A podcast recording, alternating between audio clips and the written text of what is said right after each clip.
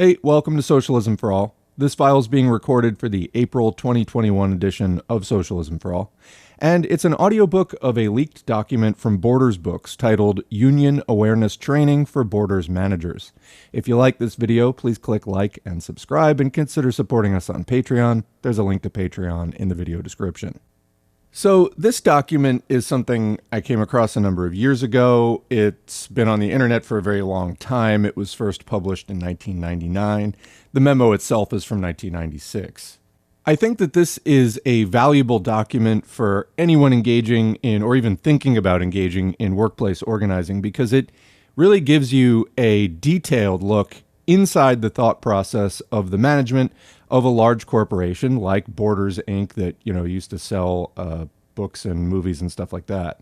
If you ever take a union organizing training, uh, I think that you'll find that the anti-union part of it uh, will match very closely what they say here. So it seems to me to be very authentic and. Um, Union organizing is really difficult. I would say it's most akin to espionage because you are really having to do a lot of sneaking around, especially in the beginning. You're trying to gather as much intel on the company as you can to know what you're up against and how to anticipate their responses and what you can extract from them. And then also sizing up, doing social maps of your workplace, identifying who you might try to talk to first among your fellow employees, who's friends with who, who carpools with who, uh, you know, who openly complains about the job, who seems to suck up to the boss, who works next to each other. You know, just all that kind of stuff that you're going to need to know because really what organizing a union is about is shifting the balance of power in the workplace away from the boss and towards the workers. The boss, which would be the owners and their agents, managers, people like that, are people who can hire and fire. That's basically the power is they can cut off your access to the means of production.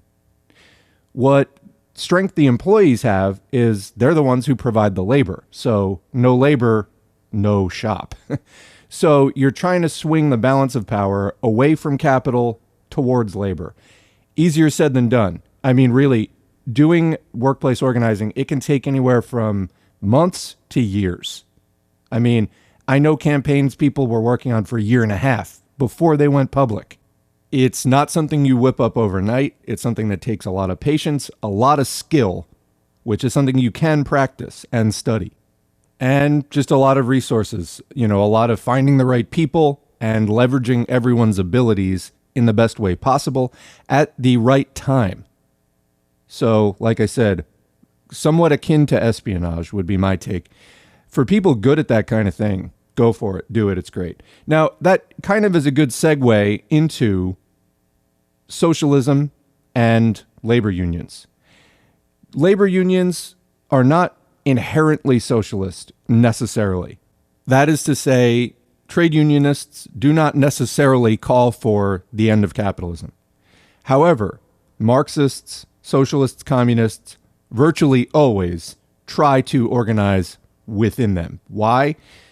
For my money, there are few experiences more class consciousness sharpening than engaging in a union, particularly at a place where the employers seem friendly, than engaging in this kind of activism. You, there are a few ways that will show you more quickly what the power dynamic is all about, what the priorities are, than saying to the boss, hey, we want more power. You will find out so quick that 90% of what is going on there is an illusion and a facade just to keep extracting the maximum amount of surplus value out of you. So I highly encourage anyone thinking about engaging in workplace organizing to try it. Understand there's a decent chance you'll lose your job. Is it illegal? Yes. Organizing, there's a thing called protected concerted activity, which, as long as you are organizing or making demands from your employer, not just on your own behalf, like I want to raise, but on behalf of at least one other person, like yourself and a coworker. That's considered protected concerted activity last I checked. which was pretty recently. Um, as long as you're doing that, you can't be fired for that, legally at least. Now, in many cases, the employer will fire you, and then you can go through a lengthy appeals process through the National Labor Relations Board in the United States. And many times people will get back pay, but you're going to have to find another job in the meantime because that can really take a while. Anyway, back to socialism and trade unions. So many trade unions just try to create a labor aristocracy. What is that? It's like a class of workers, employees who are sort of elevated above the general proletarian population. I mean, basically a middle class. A lot of times it is for a favored race or a favored gender, white male breadwinner, excuse me. That, I mean, that pretty much is who they see as like the deserving workers. So, really, labor unions that organize along those lines and historically have contributed to like the white male breadwinner labor aristocracy situation you know they're buying into some very conservative notions uh, that are not socialistic in any sense whatsoever and we absolutely need to reject those. But i mean that said unions are a hub for class consciousness raising just due to the nature of confronting an employer. Therefore like i said marxists communists of any stripe should get involved in it. It's worth it now, the last note here before we get into the audiobook is labor unions haven't been doing so well. I don't know if you've noticed. To oversimplify somewhat, the first half of the 20th century, up to about 1947, was much better for labor unions. You had much more militant unions, whether it's the IWW or the CIO to a lesser extent. I mean, big organizations that were engaging in powerful organizing and really were shifting the balance of power, becoming at least a strong fighting counterpower. Then comes 1947. What happened then? The Taft Hartley Act. So the Republicans only controlled the U.S. Congress for one term, 1946 to 1948. In that time, they managed to pass the most significant piece of anti union legislation, which basically took any really effective labor action and made it illegal. All kinds of things became illegal under Taft Hartley, which had really been working to shift power to the working class. Again, without an empowered working class, you're not going to build socialism. It's much, much, much harder. So, uh, Democratic President Harry Truman vetoed the bill, calling it a slave labor bill. And there were enough Republicans in Congress that they overturned the veto. To this day, that legislation stands. Bernie Sanders wanted to repeal parts of it. I say repeal the whole fucking thing. It's a monstrosity that never should have passed. And what were the effects of Taft Hartley? Well, that's 1947. What we see then is in 1955, uh, due to that and the combined effect of the Red Scare, McCarthyism, where everybody, you know, had to make the pledge of like, I am not and have never been a member of the Communist Party, etc. All the radicals were stripped out of civil society. So organizations like the CIO were, I mean, they purged all the radicals to the point where it was, and this is the time the Hollywood blacklists and all that kind of stuff. Anyone speaking against capitalism in a major way was uh, purged from any position of influence or authority, more or less. So the CIO shrinks so much that it gets swallowed by the much more conservative AFL.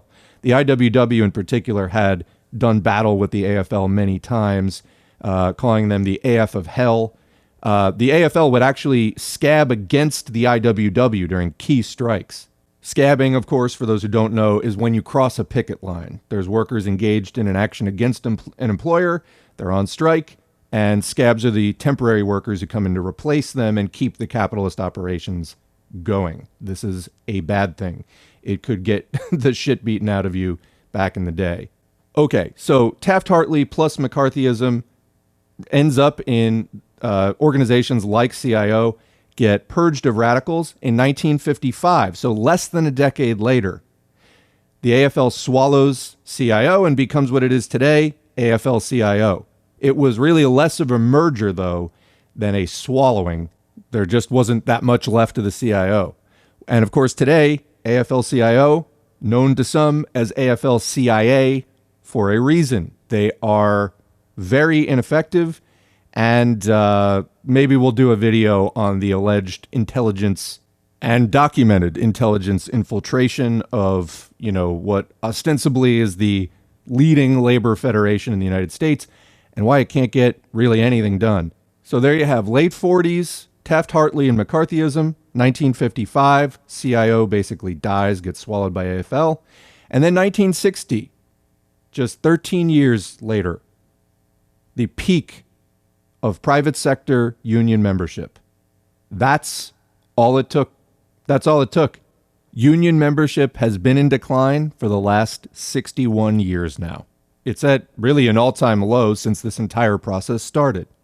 So, like I said, union politics are not inherently socialist, but they have long been a grounds for socialists to operate.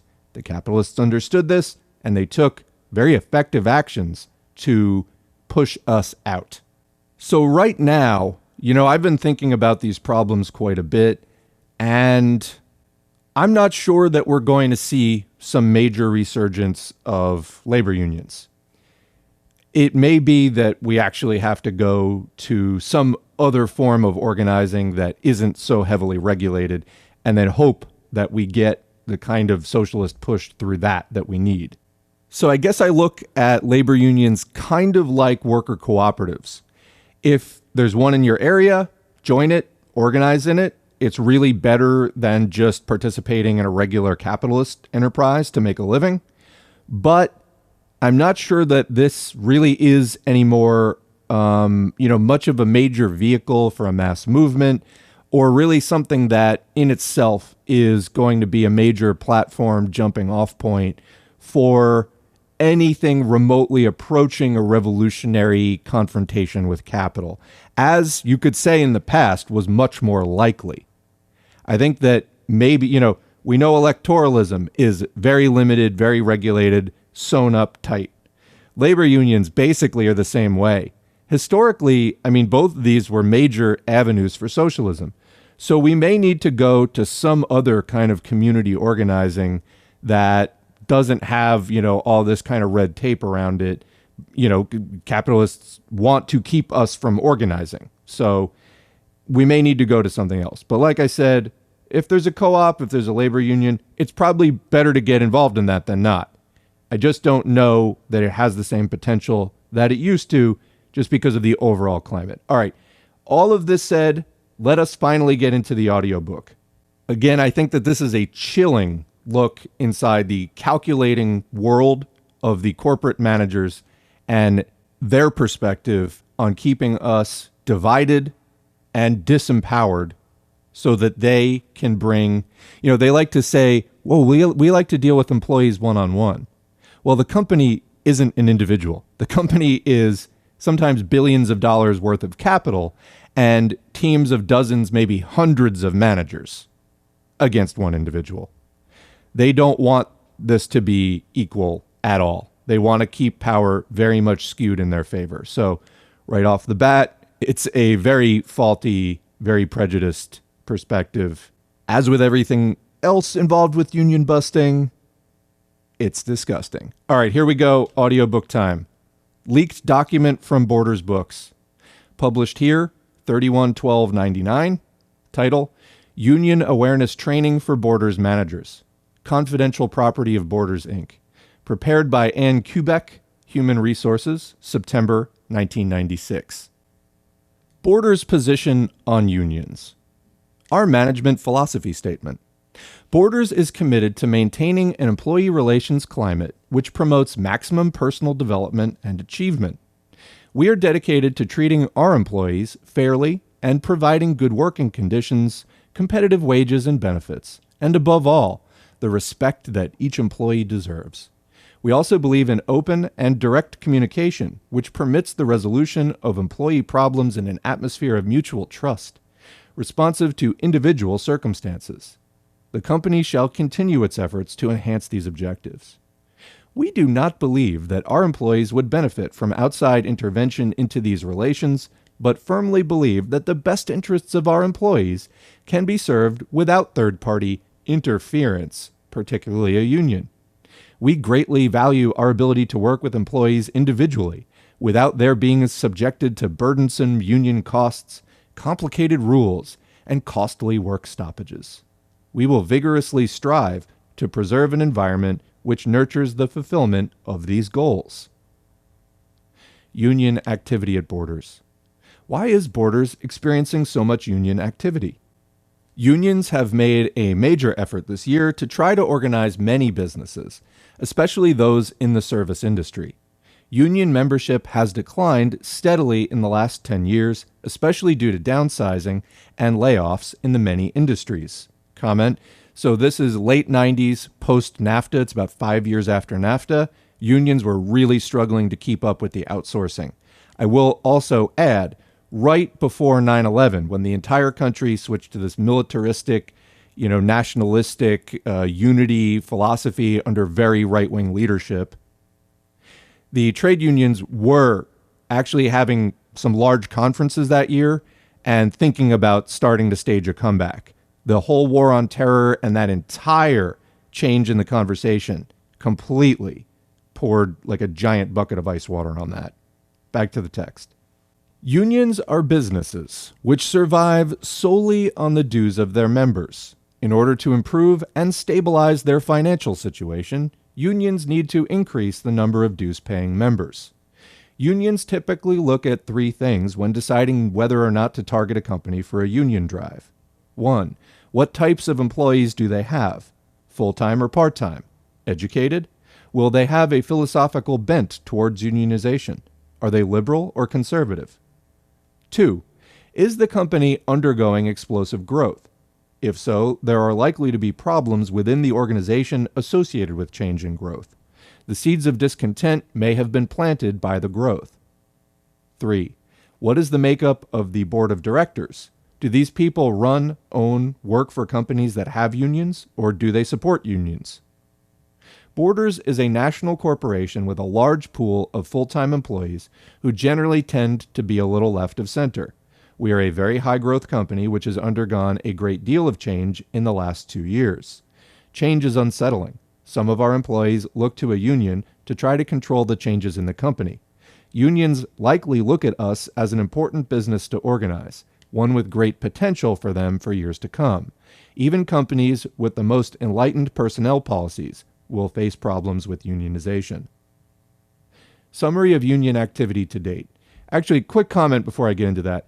Most of the unions, as they said here, are looking for that dues money. They don't like to try to organize drives at small businesses that aren't going to result in a lot of dues for them. Um, you know, there are reasons why unions maintain paid staff. It is beneficial in many ways to have dedicated, you know, full-time organizers who can work on research and strategy and, you know, just manage all the intelligence on companies that is required for union drives. That said, some unions uh, that are more on the like anarchistic side, for example, the IWW, they don't have paid staff. I think they have like a couple of officers way at the top who are paid, uh, but the entire rest of the union is run on a volunteer basis. So that is usually, but not always, the case. Okay. Back to the text. Summary of union activity to date Philadelphia and the IWW. In February of 1996, a number of the employees of store number 21 in Center City, Philadelphia, signed union authorization cards and submitted a petition to the National Labor Relations Board, or NLRB, in an attempt to unionize the store with the Industrial Workers of the World, IWW. The employees of the store had a variety of concerns which they hoped to address via unionization, including starting wages, raises, benefits, title based considerations, control of co op, store conditions, employee involvement in the decision making process within the store.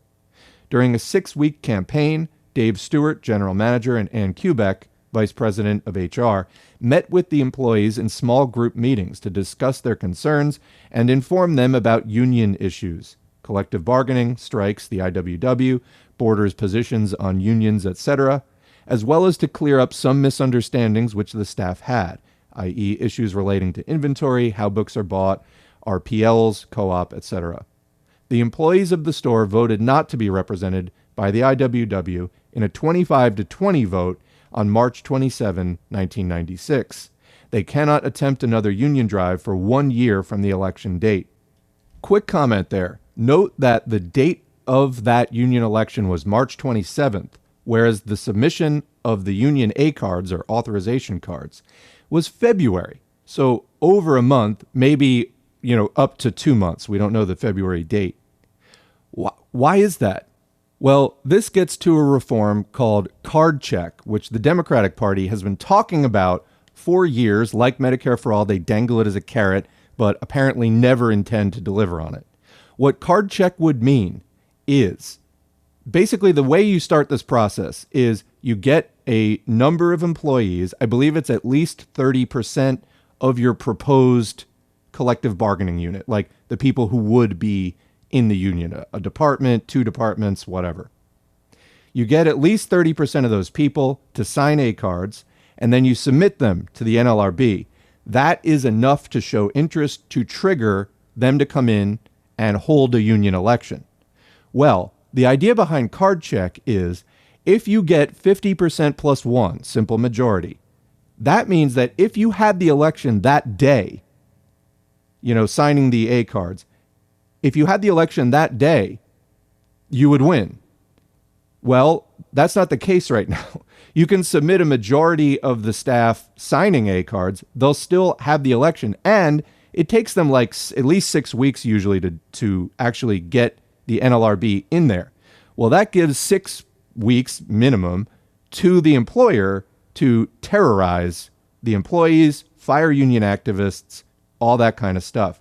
That's how you wind up with these situations. And in fact, most of the larger unions, rather than 30%, they try to get 70% A card signing prior to the election because they know they're going to lose like at least 15 to 20%. That period that the employers use is such a crucial time for them to come down on the activism and employee morale and to basically scare people out of joining the union in exactly the way that they just described here. Card check would be hey, we got 50% plus one of the employees to sign A cards, giving their authorization to the union to represent them. You're done. No elections, you're done. Democrats consistently fail to do this. And this is a major factor in why the US labor movement is at like 7% right now. 7% in the private sector. That's fucking scary. All right, back to the text. Following the election, some members of the organizing committee seemed to have difficulty, God, so patronizing, seemed to have difficulty accepting the loss of the election and continued to try to encourage employees of other bookstores to organize. On June 15, 1996, an employee of store number 21 separated from the company for a performance based issue. She issued a memo to the staff, which was not entirely factually correct, but she did indicate that she felt she was being separated for not being willing to follow store policy. At no point in this memo did she state that she felt she was separated for union activity. A few days later, members of the IWW started picketing border stores nationwide to protest her separation, claiming that it was tied to her role as a strong proponent of the union. This is false. She was separated for cause. She waited 45 days before filing an unfair labor charge with the NLRB. Comment. So this is always how they try to portray it because they could get in huge trouble for firing people for union activism.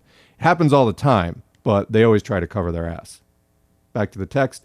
The IWW has distributed leaflets inside and outside of several stores, including Boston, San Francisco, Towson, Louisiana, Portland, Oregon, Santa Monica, Chicago, Santa Barbara, Honolulu, Seattle, Madison, Novi, Minneapolis, Philadelphia, White Plains, Utica, Ann Arbor, and others. Additionally, members of the IWW have protested outside of Walden stores in Utah and New York City. Ann Arbor and the UFCW. In June of 1996, we learned that a number of employees at store number one in Ann Arbor, Michigan, had signed union authorization cards with the United Food and Commercial Workers, UFCW. We met with the employees in small group meetings to discuss the legal aspects of signing a union authorization card, the implications of unionization on the workplace, especially at Borders, and the various staff concerns benefits, wages, changes in the company. We also hosted an all staff meeting to discuss the various issues. Rich Flanagan, president of Borders, and I attended this meeting to answer employee questions on wages, benefits, changes in the company, the latest employee handbook, etc. Quick comment How often do you think that the president of Borders would come in to meet in small groups with the employees? It takes literally threatening a union to even get that kind of attention. This is what I mean, like the person writing this has a blind spot too. They're like, oh, well, we tempted to address their concerns. It's like they don't have this power on a regular basis.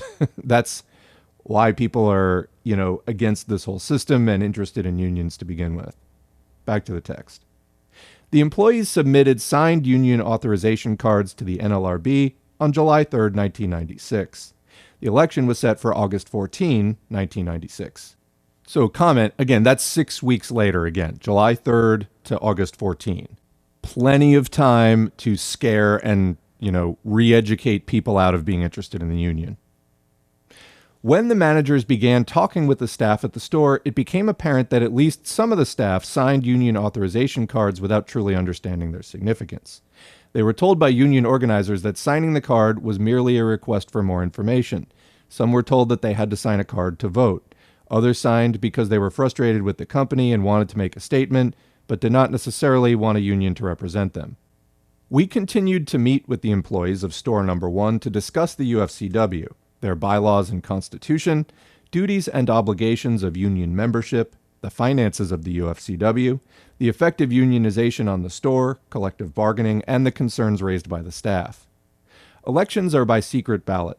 The voting unit, the group of employees eligible to vote in the election, was defined in both Philadelphia and Ann Arbor as all the employees who were on the payroll when the petition was filed, except for the general manager and assistant managers. To win the election, the union would need to garner 50% plus one of the votes cast. There were 71 eligible voters in store number one. If everyone voted, 36 votes would win the election for either side. However, if only 34 employees chose to vote, then 18 votes would win the election. Regardless of how many employees vote, all employees would be represented by the union if the union were to win the election. On August 11, we held a final pre election all store meeting. There was no agenda or planned speeches. Attendance at the meeting was voluntary, and we had told the employees that everyone would have the chance to speak if they wanted to do so. We told them that this would be their chance to have their final say, regardless of their stance on the issue. About one half of the staff attended the meeting. Shortly after Joe Gable, general manager, opened the meeting, one of the union organizers stood up to read a statement. The statement articulated the four main reasons they had organized in the first place because they felt they had no voice regarding wages, benefits, or working conditions, because their wages are too low, because the health care plan was changed, because the vacation benefit was changed. Comment My guess is that the health care plan and vacation benefits changes were not increases. It's just, well, safe, educated guess there, I think. It went on to accuse the company of conducting a quote, scurrilous anti union campaign designed to obfuscate the real issues, unquote. Comment that's pretty typical, actually.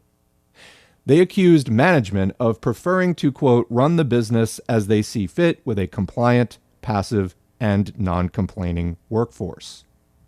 These accusations are without merit. Comment This person really, really. I don't know how they can write this with a straight face. That is such sheer bullshit. I can't.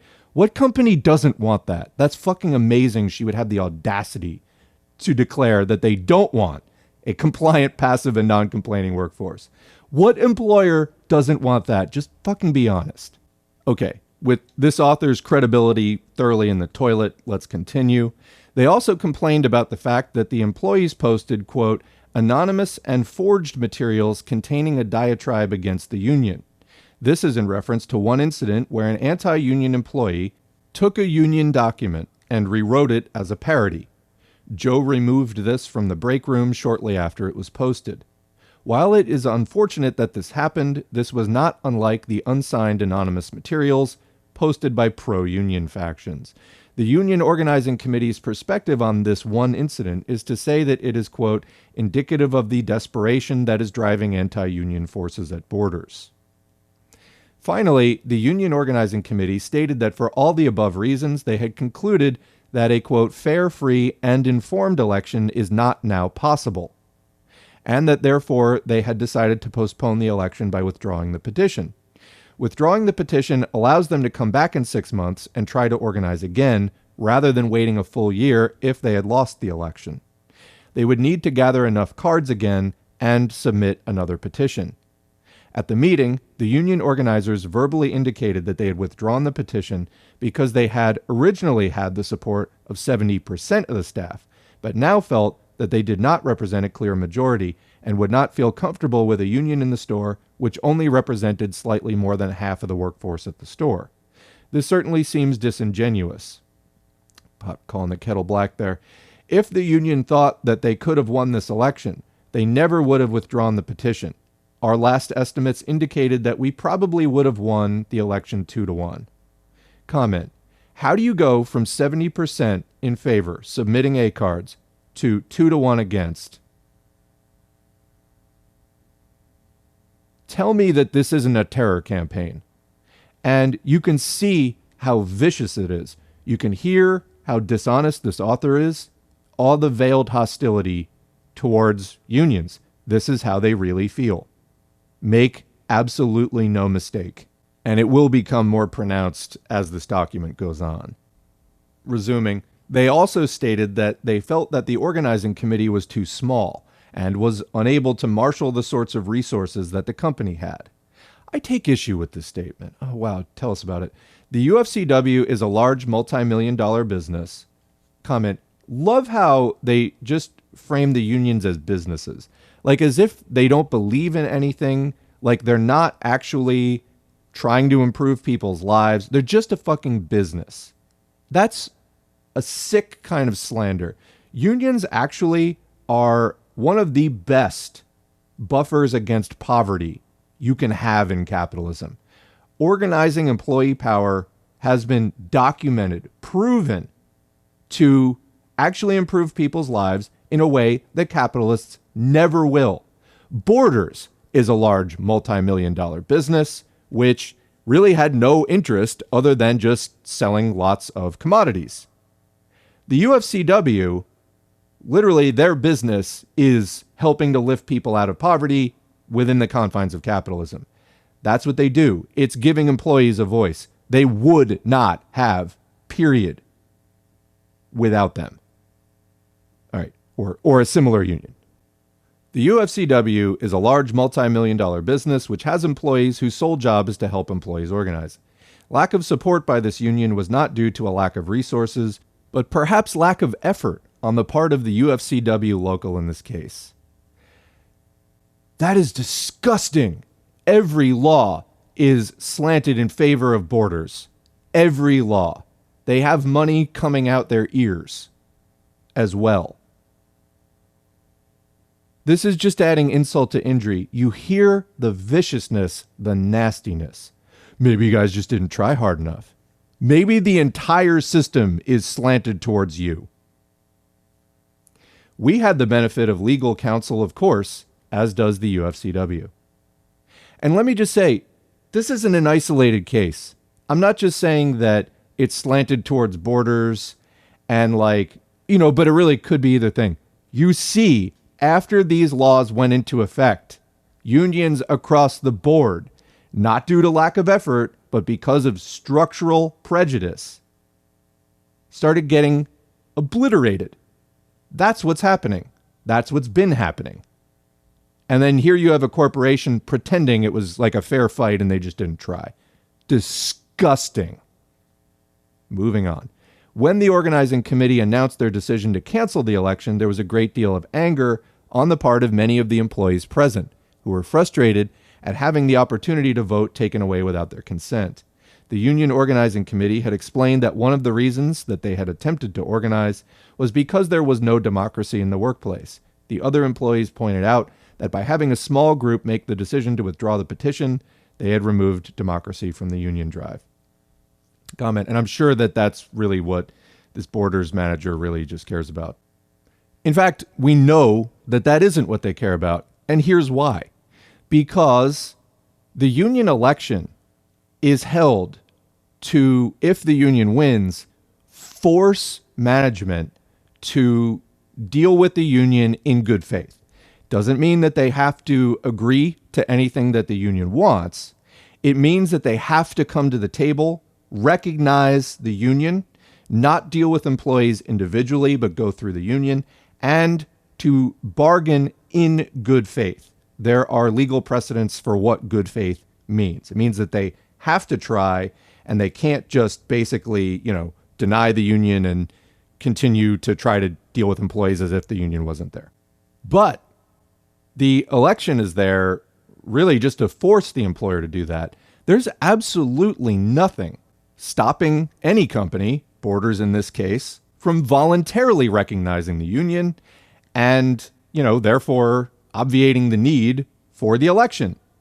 So, what Borders could have done, even with UFCW withdrawing the petition, they could have said, hey, we will right now conduct our own informal election, not through NLRB, but we'll conduct an informal election right here. If you want the union, raise your hand. If you don't, you know, well, raise your hand when we take the no tally. And they could have said, if we, in this informal vote, see that there is a majority, then we'll recognize your union and we don't even need to bring NLRB into it. And then that would be on record and then they would have to deal with the union. If they really gave half a shit about workplace democracy, that's what they would have done. They don't. So don't be fooled. Literally, when the issue of employee power comes up, corporations will use every kind of dishonest tactic imaginable so be on your guard. I mean, Walmart, for God's sake, they'll close entire stores if there's a threat of unionization. They literally fly in the anti union lawyers on like a private express jet that day, and they have closed entire stores, which should be illegal. I don't know how they get away with that because somehow making the threat that if employees or like you can't make threats as the employer you know, you, you can own a business for profit in like capitalist countries. However, there are some obligations that are enshrined in law. The the bar is way too low on that. The floor is too low, but um, it there is you know a set of obligations. One of them is you know you have to respect certain uh, employee organizing efforts. It's illegal to threaten employees with closing the store if they unionize. Somehow it's not illegal to just close it. All right, anyway, moving on. At the end of the meeting, the employees were attempting to find some common ground and ways to move forward together to try to work with the company to address their issues and concerns. Comment How do you think that turned out? They clearly wanted to find some way to put the divisiveness behind them and work toward regaining the cohesiveness that is characteristic of Borders staff.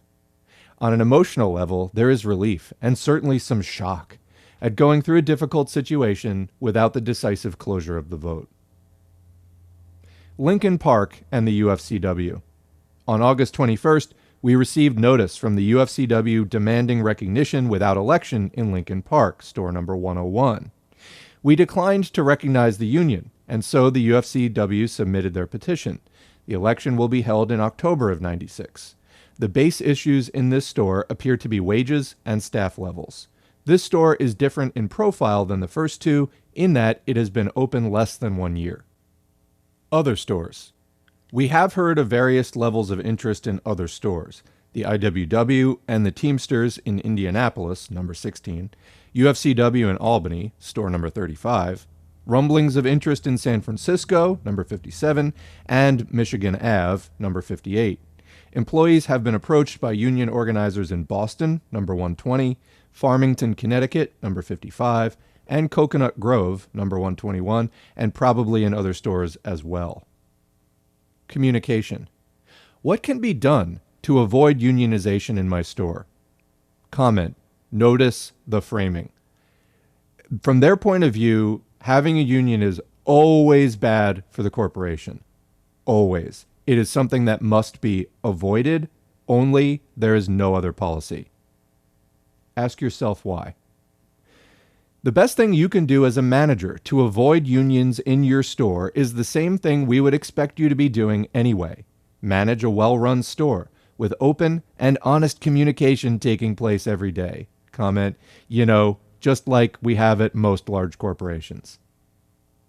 If you are practicing good interactive communication techniques that encourage the regular exchange of ideas, concerns, and solutions between staff and managers, you will probably have the chance to address the types of concerns we've heard in union drives before they become flashpoints for a staff member or a union organizer looking to organize your staff. So much of what we've seen in the various union efforts is a lot of misinformation or lack of information on the part of the staff. Comment well, considering that three of the issues in the drive that they just profiled were low wages and benefits being decreased, probably not. I think that that was actually accurate information, and this is how they spin it. Continuing, in the absence of accurate information or any information at all, employees make up their own versions of the way things are or the way things should be. Again, sheer condescension. Continuing, However, even in a well run store with excellent communication paths, you may still find yourself involved in a union drive. Why? Primarily because your store may have been targeted by a union. Oh no, you're targeted. You're a victim. You've fallen into the crosshairs of one of these evil union businesses. Oh my God. And a campaign will be mounted no matter how good a manager you are at the local level. In fact, we have repeatedly heard that local management is often not the issue. Corporate is the real target. It is clear that Borders has been targeted for unionization by the UFCW. Therefore, we must be prepared for the possibility of union drives in any store. As a manager, it is important that you take responsibility for the decisions you personally make and be honest with staff about them. Don't blame Borders Inc. for decisions you make, or decisions that make sense for your store even if they're not popular. Tell your staff the reasons behind decisions, whether they're made locally or centrally. Be prepared to wear your quote corporate hat when necessary. Fucking tool. Be prepared to educate your staff each and every day about why things are the way they are. If you don't know, ask your regional. You all know the upside of hiring the best people in the business. The downside is that they're a demanding bunch. They need to know the why, sort of like you. When addressing the union issue, it is important that managers, general and assistant, are comfortable responding to questions in a positive, confident, and informed manner. The more comfortable managers are discussing unions and the potential negatives associated with them in our environment, comment not the positives, obviously, the more your employees will understand the bigger picture and be able to make an informed decision when faced with unionizing efforts by their coworkers or outsiders. You know, outsiders, because union organizers who work for a union don't know what it's like to be working class. They're just outsiders from these predatory union businesses, right? No. We should be open and honest with employees about what is going on with union efforts in our company, clear in our reasons why we don't believe that a union is a good thing for borders, consistent in our message, respectful of the legal rights of employees to organize, and assertive in our response to any union activity that we learn about in our stores comment, why don't you believe that a union is a good thing? They stated in the beginning that they're opposed to it and they want to deal with employees individually. So far, they have not said why. I don't know, actually, it's been a while since I read this. I don't recall if they ever say why. I think that would involve a level of honesty that honestly would make them look bad because, like I said, there is nothing like a union drive to sharpen class consciousness when it comes to capitalist workplaces. You just see what the interests are so plainly, and that the rest is really just bullshit window dressing. Continuing. Being open, communicative, and honest from the start can often eliminate the chance that employees will seek out a union or become involved if they are approached. Having the facts about unions up front can often be enough for employees to avoid involvement. Comment Why does this remind me of abstinence only sex education? Just say no, employees. We need to be clear and articulate in our reasons why we don't believe that a union is a good thing for borders. Our employees are intelligent, involved, and committed people. They also often feel overqualified and underpaid. In most cases, they are. okay. However, we must face certain economic realities as a business. Comment, you're operating over a 100 stores. Okay. If we can be clear with employees about the tangible benefits of working for Borders, beyond being one of the highest paying book, music, coffee retailers in America, we can help them to assess their feelings about their total compensation. We also need to be sure that our employees understand the difference in how Borders manages its stores, and that that difference is not something to be surrendered lightly. Surrendered. It is a war, folks. Many of our employees have never worked in another environment, retail or otherwise, and therefore have little to compare us to. Boy, it's all in your heads, folks. We must be consistent in our message, which can be difficult if you personally believe that unions are generally a good thing, or if you tend to feel sympathy towards the reasons behind unionizing in our environment. It is not inconsistent to explain that you may feel that unions serve a necessary and valuable role in society, but that they will not be compatible with our management style. Providing a consistent message that meshes with the general management principles of Borders reiterates our desire for open and unhindered communication between us and our employees. Comment, they still have not given a single reason. Except for that, open and unhindered communication. They have not explained how a union would change that, though. We must be respectful of our employees' legal right to organize and to engage in discussions about their wages, benefits, and conditions of employment. Comment, and those are your legal rights. First and foremost, we want to be legal and ethical in our dealings with employees. If we do inadvertently violate any employee's rights, it will be our highest priority to recognize and resolve the situation as soon as possible.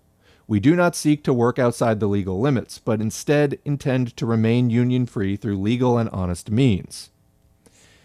Comment Yeah, I mean, the whole system is tilted towards them, so following legal means actually not that hard.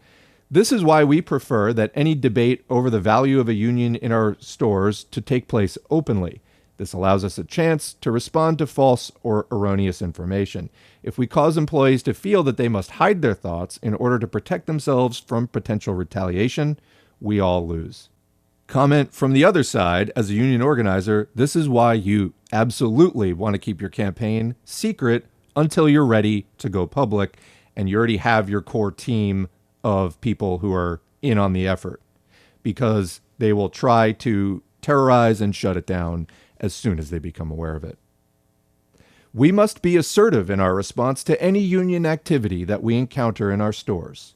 Your natural reaction may be to hope that it goes away, or act like it's a disease, or assume that only a small minority of people are interested in unions. But this is typically the wrong approach to take. Comment why? Because most people are interested in unions, and they only become not interested from employer propaganda and scare tactics. You in the audience listening to this, as a union organizer or potential union organizer, realize most people do want a union. This is why corporations like Borders are terrified of this effort taking place because it's so likely to succeed unless they intervene, quote, assertively. Continuing, our first goal should be to focus on the reasons behind the employee's dissatisfaction with Borders. Comment Employees don't necessarily want to join unions just out of dissatisfaction with that particular company. That tends to be like the big drive. For example, when they introduced Taylorization uh, back in the 20s, like when factories like really um, broke down work activity into small repetitive tasks that was very alienating and very dehumanizing to the workers, unionization efforts shot up dramatically. So, yes, employee dissatisfaction can contribute. However, some people just want more of a say in what's going on, which is not the default thing in any capitalist hierarchical enterprise. Just isn't. So, they look at it in terms solely of dissatisfaction or we're doing something wrong or we're being targeted. Some people just don't like the system. Continuing. There may be issues that can be easily addressed or cleared up if we are aware of them. Additionally, many employees have issues which frankly can't be helped by unions. Comment like what? If we can help them understand the scope and limitations of what a union can do for them, they may become less interested in a union. Often there's a lack of information or training that can easily be addressed. For instance, some employees feel that a union will help them gain control over the title base or co op. These are areas that fall under management discretion, and we would not be required to bargain on these issues. Comment Okay, but if the union got strong enough, there would be progressive steps in that direction. So, dishonesty. Continuing, our second goal should be to raise awareness through education of what can be gained or lost. You can't lose anything by unionizing. Talking to employees about the costs of unionization or the duties and obligations of union membership can bring some perspective to the situation. For instance, if union dues are $22 per month, employees would need to negotiate, on average, a 13 cent raise just to break even on the union dues themselves before they even saw any difference in their take home pay. If a union were able to negotiate a 25 cent raise for employees, they would get an additional 500 a year.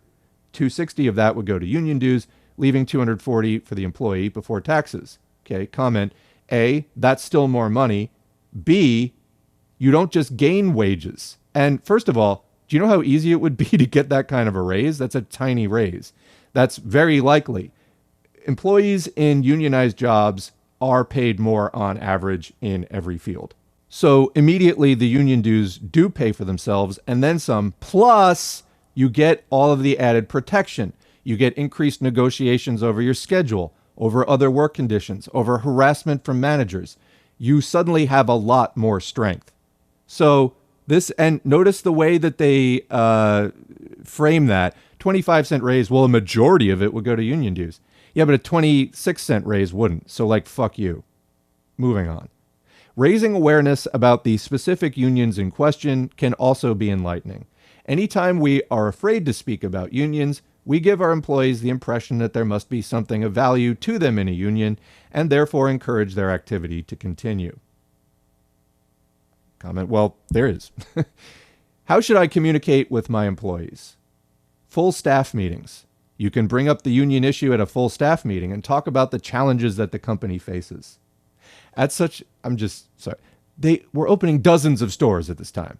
They were at their like peak at this time. Challenges. At such a meeting, you could make a statement about why you don't feel that a union is in the best interest of our employees. Okay, comment, but that's not your call to make. That's theirs. Explain our position on unions. Okay, again, not your call to make. And answer their questions or address their issues. If you decide to do this, please discuss the issues with your RD or an employee relations representative in HR first. Small group meetings. Small group meetings are often the most effective means of conveying your thoughts on the issue of unionization. There are not legal prohibitions against an employer speaking to groups of employees, even if this has not been a regular management practice. Employees may not be aware of Borders' position on unions. Comment Would they care? They may not understand the facts. We must state our position clearly like it's a giant mystery. When you are questioned about issues that you are unclear on, you should not attempt to answer the question. Tell your employees that you will find out the answer and get back to them. Then make sure that you get back to them. One on one discussions. General managers and assistant managers should engage in discussions with employees to state their opinions and the company's position on unions. They should also offer to answer questions if the employee wants to ask them. Although you cannot ask questions of your employees, you can tell them what you think. You can also explain to employees that you are legally restricted from asking them questions.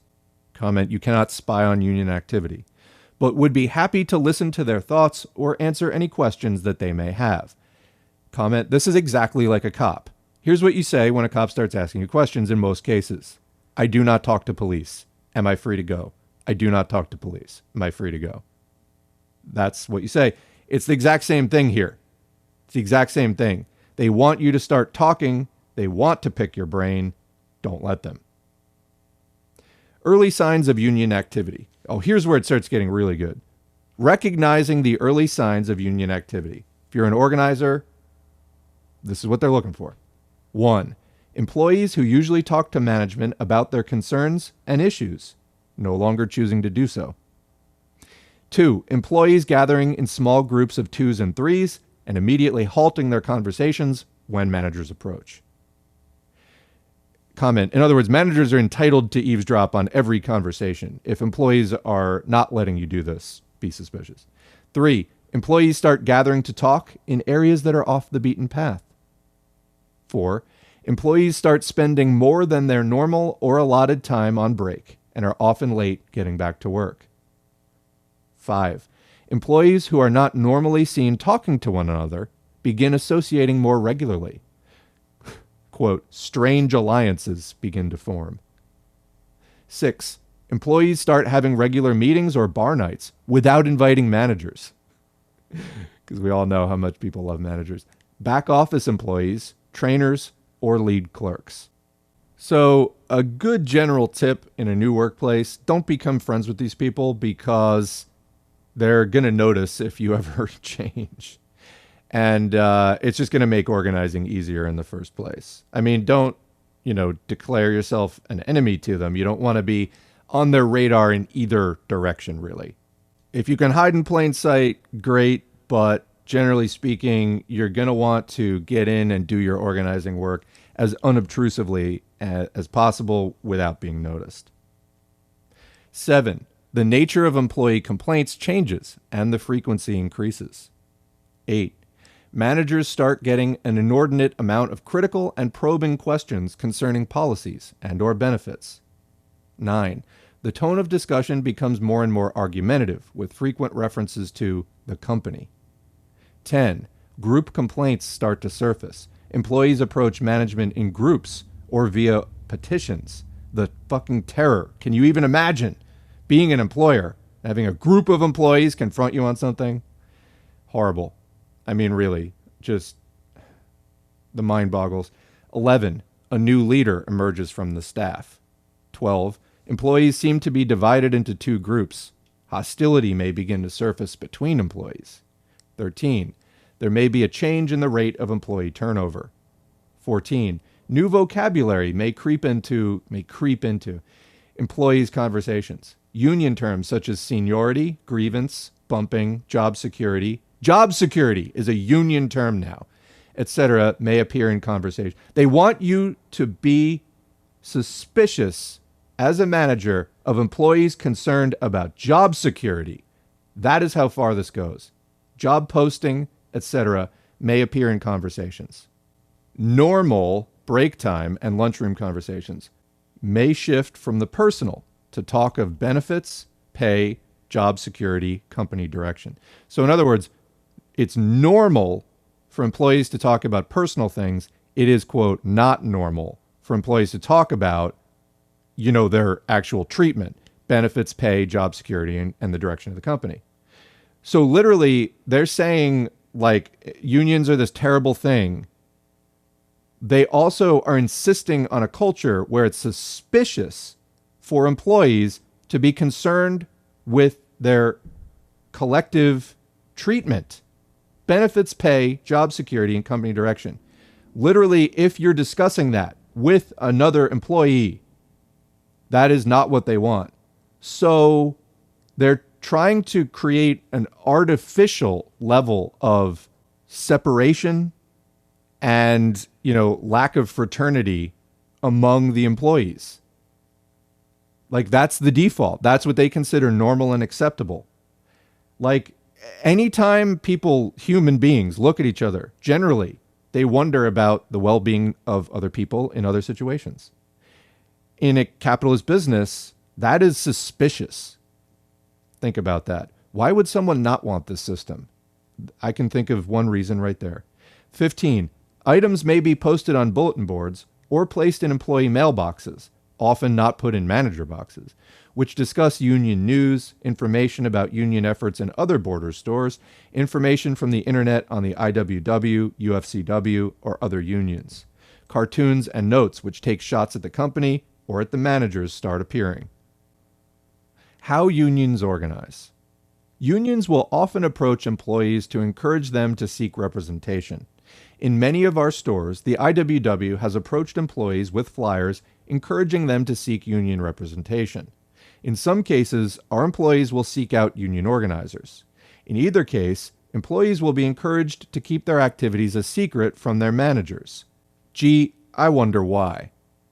Union organizers typically want to keep a very low profile until they get a majority of the staff to sign union authorization cards. By staying beneath management's radar on the union issue, they hope to keep managers from sharing information with staff that might dissuade them from signing a card, comment, almost like management and corporate has all the power to literally cut people off from earning a living, without which they will potentially starve and go homeless. Usually, a small group of employees will form a committee to organize the organization effort. They will be the key people involved in attempting to get their coworkers to sign union authorization cards and will probably be the first people to talk to your employees about the perceived benefits of unionization. Union authorization cards. A union authorization card is a signed statement from an employee that he or she wants the union to be his or her bargaining agent for the purposes of collective bargaining with the company. The union authorization card is legally binding on the employee, despite any claims the union may make to the contrary. Union authorization cards legally authorize a union to represent an employee for the purposes of collective bargaining with an employer. There are three things a union can do with the cards which it collects. One, if the union gets cards signed by 30% of the employees in an appropriate voting unit, i.e., within a store, it can petition the NLRB for an election. Two, if the union gets cards signed by 50% of the employees in an appropriate voting unit, it may request that we directly recognize the union as the bargaining agent of our employees without an election. We would always choose to decline recognition because we prefer to allow our employees the opportunity to make an informed choice via secret ballot election. Comment that's not why they do it. If we decline, the union could engage in a recognitional strike. Three, if the union gets cards signed by over 50% of the employees and we commit serious unfair labor practices.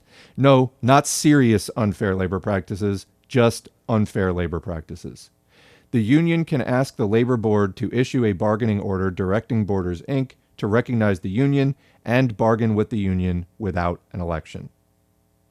Comment again, that's what you need to do now if you just have a majority of A cards. With card check, you wouldn't even have to deal with it. Again, Democrats, not a labor friendly party. They won't even do card check. Also, how about the unions themselves? Are they lobbying aggressively for card check? This would be a major, major benefit to the entire working class getting something like that passed, making it significantly easier to form a union. The amount of union efforts, which start with high percentages of A cards and then get defeated, is huge. The amount of new unions that would be formed because of card check would be enormous. You would see union numbers shoot up. Continuing. Thus, it is important to take seriously any word of card signing activity. If card signing can be halted before the union gets the 30% legally required, the union cannot file an election petition. Obviously, the likelihood of number three happening is very slim, but people should know the facts. Number two happens all the time. Borders always refuses to recognize the union without an election, however. Comment, again, gives them an extra six weeks to terrorize activists. And generally to misinform or at least mislead employees about unions. If employees want to get their cards back after they learn, quote, the facts, you should explain to them that they should write a letter to the union. The letter should state unambiguously that the employee no longer wishes to be represented by the union and wants their card returned. Employees can only request their cards back before the petition is filed. A manager may inform employees of their rights to revoke their cards without waiting until an employee has asked for this information. You may tell employees verbally or through a memo about how to revoke their cards, but you should not monitor the results of such information sharing. You may share with employees the addresses of the union and the NLRB, but you may not write letters for them to send. Union authorization cards may be significant for other reasons. A union may attempt to induce employees to sign union authorization in exchange for a waiver of the initiation fee if employees sign before the election. An employee may be told that signing a union card is simply a request for more information about the union or the process. False. Also, comment I don't know the stats on that. Any union would know that's an unfair labor practice. You can't do that. An employee may be told that he or she must sign a card in order to vote in the election. False. Again, I'm not sure how often that actually happens. Union organizers may tell employees that a majority of their coworkers have already signed cards, regardless of the veracity of that statement, to encourage employees to sign a card. Signing a union authorization card is like giving the union a blank check to negotiate on behalf of the employee. Comment.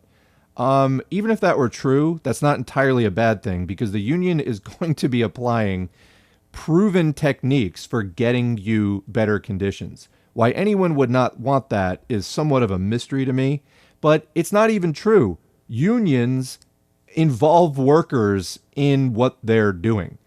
The union people know that the more employees are involved, the stronger the union is. Now, there are corrupt unions that run really shitty operations. By and large, though, most union activists are dedicated people who are leftists and really believe in workplace democracy. They want people to be involved as much as possible. Although, yes, again, there are varying levels of commitment to that between unions. All of them, though, are going to do something to get better conditions. So, you know, they're implying here that somehow you would get better conditions without a union. That's nonsense. Utter nonsense. Continuing, unions can call a strike for recognition. An employee who has signed a union authorization card is then compelled to go out on strike, even if he or she has changed her mind about the union.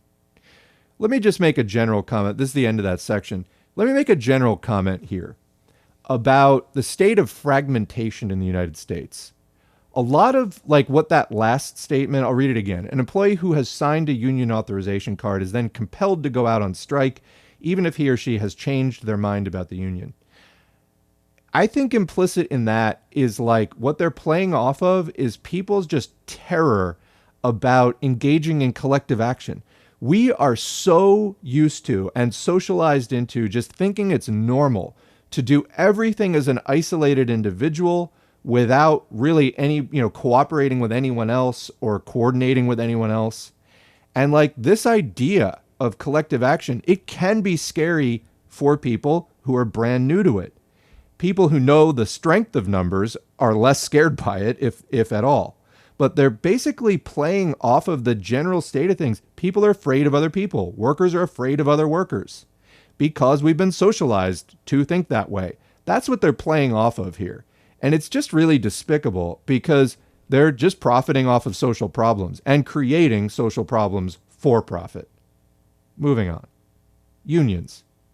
We have primarily dealt with two unions thus far the Industrial Workers of the World, IWW, and the United Food and Commercial Workers, UFCW. Industrial Workers of the World, IWW. The IWW is the union we first faced in Philadelphia. They're a small union, less than a thousand members nationwide, and are more of a political organization than a practical union. Comment The IWW really is both, although, in my opinion, they're kind of too small to do either effectively currently, although I understand that they've been growing, you know, in the last 10 years as many left, far left things have been growing, just like this channel. Um, they were founded in 1905. If you're interested in this subject, I have some Eugene Debs audiobooks, uh, speeches up on the channel. Go check those out. He talks about basically the IWW started as the merging of several existing labor unions, large and small, into what they conceived of as one big union of all the workers that would organize for day to day improvements, you know, kind of thing Lenin called trade union consciousness, better benefits, etc. But they didn't stop at economism. They did that And then they also were organizing to end capitalism, which I guess they would call political organizing uh, per this document. Um, at, so the IWW suffered in two major ways. One was government repression, that they really cracked down on them. The other was internal splits. There were a number of internal splits which kept having the IWW's power, very much contrary to the idea of one big union. Around 1960, the organization nearly ceased to exist entirely. Since that time, they have built back somewhat and are very anarchist in their orientation. They, uh, if you're Marxist really in any way, um, you may not get along so well with IWW folks. Um, again, just very, very strong anarchist inclinations, at least the last time that I checked. So that's a little bit of my note on the IWW. They do engage in organizing campaigns. Uh, to my knowledge, they haven't embarked on anything as large as Borders in recent years, although they did um, organize at some fast food chains and they're always doing some kind of like small workplace organizing as well as you know telling people to read the bread book and stuff like that okay back to the text they have attempted to organize our employees in several locations, as well as being the primary force behind the campaign to leaflet our stores to protest the separation of Miriam Freed. The IWW, also known as the Wobblies, was founded in 1905. The IWW refers to itself as one big union. They are committed to building a, quote, strong militant union in their own words. They are headquartered in Ypsilanti, Michigan, with offices in San Francisco, New York City, and Philadelphia. Fred Chase, IWW General Secretary, says, quote, If you have a sort of leftist, progressive political outlook and feel a need to be part of a union, the WOBs are it, unquote.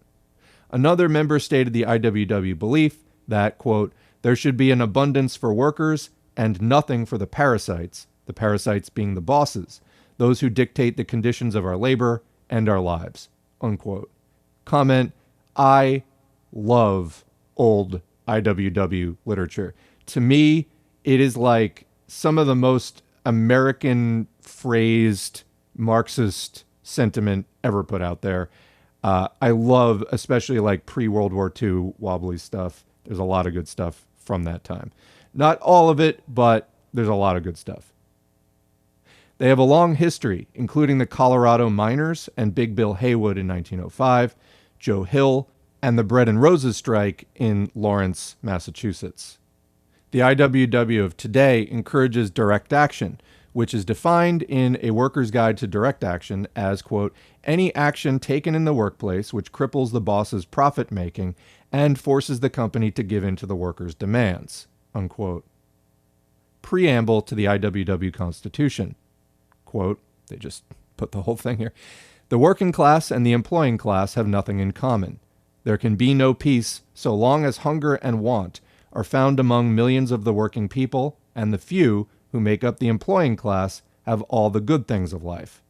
Between these two classes, a struggle must go on until the workers of the world organize as a class, take possession of the means of production, abolish the wage system, and live in harmony with the earth. We find that the centering of the management of industries into fewer and fewer hands makes the trade unions unable to cope with the ever growing power of the employing class. The trade unions foster a state of affairs which allows one set of workers to be pitted against another set of workers in the same industry, thereby helping defeat one another in wage wars. Moreover, the trade unions aid the employing class to mislead the workers into the belief that the working class have interests in common with their employers. These conditions can be changed and the interests of the working class upheld only by an organization formed in such a way that all members in any one industry, or in all industries if necessary, cease work whenever a strike or lockout is on in any department thereof, thus making an injury to one an injury to all. Instead of the conservative motto, a fair day's wage for a fair day's work, we must inscribe on our banner the revolutionary watchword, abolition of the wage system. It is the historic mission of the working class to do away with capitalism. And un- unquote there from the preamble to the IWW Constitution. Uh, I love that they put that in this document. Uh, no arguments here. A couple of quick comments working backwards, where they say instead of the conservative motto, a fair day's wage for a fair day's work, rather they suggest abolition of the wage system. What the IWW is doing is contrasting the AFL, whose motto was fair day's wage for a fair day's work, with which I mean, which really upholds capitalism and that whole system. They say, nah, let's abolish the wage system. Like, fuck the whole like profit and wage system. Let's do away with capitalism. Also, one other comment when they talk about the trade unions being unable to cope with the consolidation of industry into fewer and fewer hands, this was the emergence of industrial unionism versus trade unionism. The previous unions were organized along trade lines. So all the plumbers were in one union, all of the railroad workers, engineers, whatever, were in one union, etc. And what they found was that this actually wasn't working. Again, see the Eugene Debs speeches because he talks about this specifically. What the IWW tried to do is get all the workers everywhere uh, into the same union so that if there was ever a lockout, they would shut down the entire economy and thereby get leverage over the capitalist class. When I opened this discussion talking about Taft Hartley, one of the things that they made illegal was basically a lot of these tactics of industrial unionism because it fucking worked. So, a lot of what the IWW was founded on, and I believe that this did contribute to the decimation and virtual dissolution of the union which kind of has reemerged as just sort of like an anarchist ideological clique, is that they uh, all of their tactics got, you know, outlawed basically. So this is that per- post World War II ascendance of the U.S. as like capitalist god, you know, the new god of imperialism, and trying to have, uh, you know, wild plays by its own rules kind of union like the IWW the U.S. finally had the power to deal it more or less a fatal blow. May we all recover soon as the U.S. now is strongly in a descending state of power. All right, continuing with the document. United Food and Commercial Workers, UFCW, part of AFL CIO or AFL CIA. The UFCW is the union which we are primarily dealing with at this point. They attempted to organize store number one and are trying to organize store number 101. In addition, they appear to have targeted other stores and the Harrisburg warehouse in an effort to get them to organize. The UFCW is primarily the merger of two former unions, the Retail Clerks International Union and the Amalgamated Meat Cutters and Butcher Workmen. The UFCW has more than 1.4 million members nationwide. The UFCW primarily represents employees in supermarkets, hardware stores, warehouses, department stores, and other service and retail industries. The UFCW is a big business. The International Union has 52 vice presidents alone, most paid more than 100,000 a year. The president makes over $250,000 a year. These salaries come solely from union member dues. The UFCW comment, I love how they can try to grandstand on this issue. That's fucking amazing. How much does the Borders CEO get? How many vice presidents does Borders have or other upper level administrators? How many do they have? And wh- where do those salaries come from? I believe they come solely from customer payments. Like, fuck you. You know, and very much unlike you, they're actually directly trying to improve people's lives and empower them. I guess books do that to some level, but we should really just decommodify books and distribute them on a completely different basis. But that wouldn't be in your interest, now would it? Moving on, the UFCW employs individuals known as business representatives who work with employees as well as investigate contract violations, grievances, and police the contract. They also, quote, audit employers' records to ensure that new employees have applied for union membership. Additionally, they utilize a union steward who can be elected by the employees or appointed by the business representative. Preamble to the UFCW Constitution. Because the history of workers has been but the record of constant struggle against oppression by the wealthy and powerful, and because wealth, with its accompanying power, is becoming more and more concentrated in the hands of the few. And because the organization of workers into trade unions is essential to the economic, social, and political freedom of society and to the successful functioning of a democracy. And because in union there is strength and workers are better able collectively to secure their fair share of the profits accruing from their toil, the International Union is created in order to elevate the social and economic status of workers, and further to advance the principles and practice of freedom and democracy for all. That's the end of the preamble to the UFCW Constitution. You can hear the clear differences. I mean, the IWW is calling for the abolition of capitalism, whereas the UFCW is just calling for like protecting freedom and democracy within capitalism. Either way, they recognize large power imbalances, which their union is aiming to correct, both in the you know short and long term, as far as the IWW, and at least you know in the short term as far as the UFCW. I wonder, by the way, um, what borders you know political orientation if this uh, HR representative was pressed on the content of these. Uh, well, I think we know how that would turn out.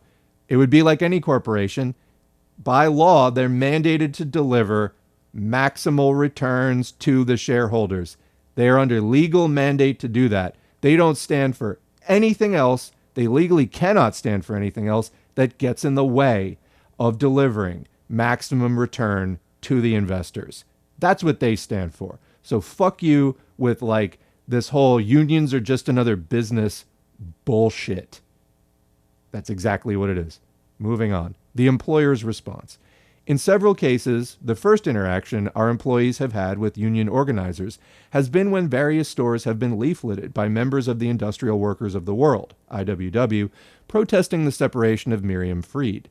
The IWW has actively targeted our stores for protest and have approached our employees with leaflets which encourage them to organize. It's important that managers know how to respond when this happens. So, that'll be good. How to respond to leafleting in your store. The management contained on the IWW leaflets is misleading and in many cases erroneous. The language is inflammatory, encouraging employees to unionize and customers to boycott borders. Yeah. We have limited ability to stop these actions because of free speech rights. Shucks. We can prevent the leafleters from blocking public access to our stores. If any leafleters block access to your doors, you should contact security or the local police department. In some cases, you can move them to the edge of the lease line. They are not allowed to leaflet in our stores, and if they attempt to do so, you should ask them to leave the store. You can call the police or security to have them removed from the store. Mass picketing by groups of individuals who obstruct free public access to the premises can be controlled by a court order specifying the maximum number of pickets and the distance from the door which they must maintain. In most cases, we have not been picketed by a large enough group or often enough to make a court order necessary or feasible. Additionally, court orders tend to only draw more attention to the pickets. Acts of violence, name calling, threats, and other such intimidation can also be controlled by a court order. Contact Ann Kubek, VP of HR, or Vin Altruda, Senior VP of Retail Operations, before pursuing such action, however. In most cases, asking them to maintain clear access for our customers is sufficient. If they do not maintain clear access, you can call security or the police to clear the entrance. Quick comment you know what HR stands for? Human resources. Do you know what that means? It means resources which are human to the corporation, corporate resources which are human. You are a resource to them, nothing else. You are a resource for making profit. That's it. That's why they're there, and you're there so that they can employ you as a resource of the human variety. That is how they see you. You need a union. Moving on. Regardless of whether or not your store is leafleted by the IWW, you should be prepared to discuss the union situation with your staff. It is important that when you do so, you follow company policies, legal guidelines, and common sense. Don't be afraid to address the situation, however. Managers have rights in this process too. The manager's role in maintaining a fair and legal environment. Employees' rights, management's rights. It is important to remember that, at all times, you represent the company to the employees who work for you directly. They will take your words and actions as the view of Borders Inc. Borders will be legally responsible for your actions, regardless of whether they have been authorized or not. It is important that you not engage in activity which may be considered interference in employees' rights to freely choose or reject a union. Employees have legally protected rights under the National Labor Relations Act, or NLRA. These rights include the right to discuss wages, benefits, and terms and conditions of employment. Employees have the right to engage in solicitation of other employees as long as they do not solicit during working time or time when an employee is required to perform job duties. Thus, employees can engage in such discussions or solicitations on breaks or during non working hours. Quick comment. So, we're dealing here with an environment where you're literally not even allowed to talk to other workers about improving conditions while the capitalist, you know, has you on the leash under the stranglehold of I mean, their, you know, their control over the workplace. Why wouldn't you want a union? Anyway, moving on. The NLRB holds that retail stores can limit their employees from engaging in union activity in the store's customer areas. Thus, we can limit their discussions to non working time, and we can limit such discussions to take place in the break room or outside of the store. Customer areas include the sales floor, customer elevators, escalators, stairways, and corridors. The law states that employers cannot terminate an employee for engaging in union activity. Borders has and will continue to adhere to all state and federal laws which protect employees' rights. An employee who believes that there has been a violation of the law can file a complaint with the National Labor Relations Board NLRB. Prior to separating any employee from the company, you must contact one of the employee relations representatives in the Human Resources Department. Comment I will probably do a video on protected concerted activity and some case examples because this is key. And this is what they're talking about here. Continuing, unions often invite companies to interfere. What? Unions often invite companies to interfere in unionizing activity in a variety of ways, using union organizers from within to lead managers into inappropriate actions or statements. Why am I reminded here of like when pedophiles claim that the child seduced them? That's fucking amazing they can cause managers to unwittingly commit unfair labor practices. Those poor managers who I'm sure under no other circumstances would be attempting to bully, harass, intimidate, or spy on their employees. Those dastardly union people, just what are they thinking? They may then attempt to use this unfair labor practice to have the NLRB declare an election to be void if they lose. What sore fucking losers they are or to appear as the hero and champion of workers' rights. Comment, which in fact they are. What are you saying? That Borders is the hero and champion of workers' rights? Go fuck yourself. Unions appeal not only to those who make low wages, comment, why are you paying them low wages, but also to those with good wages and benefits whose employment is not covered by a contract. Comment, why don't you offer them one?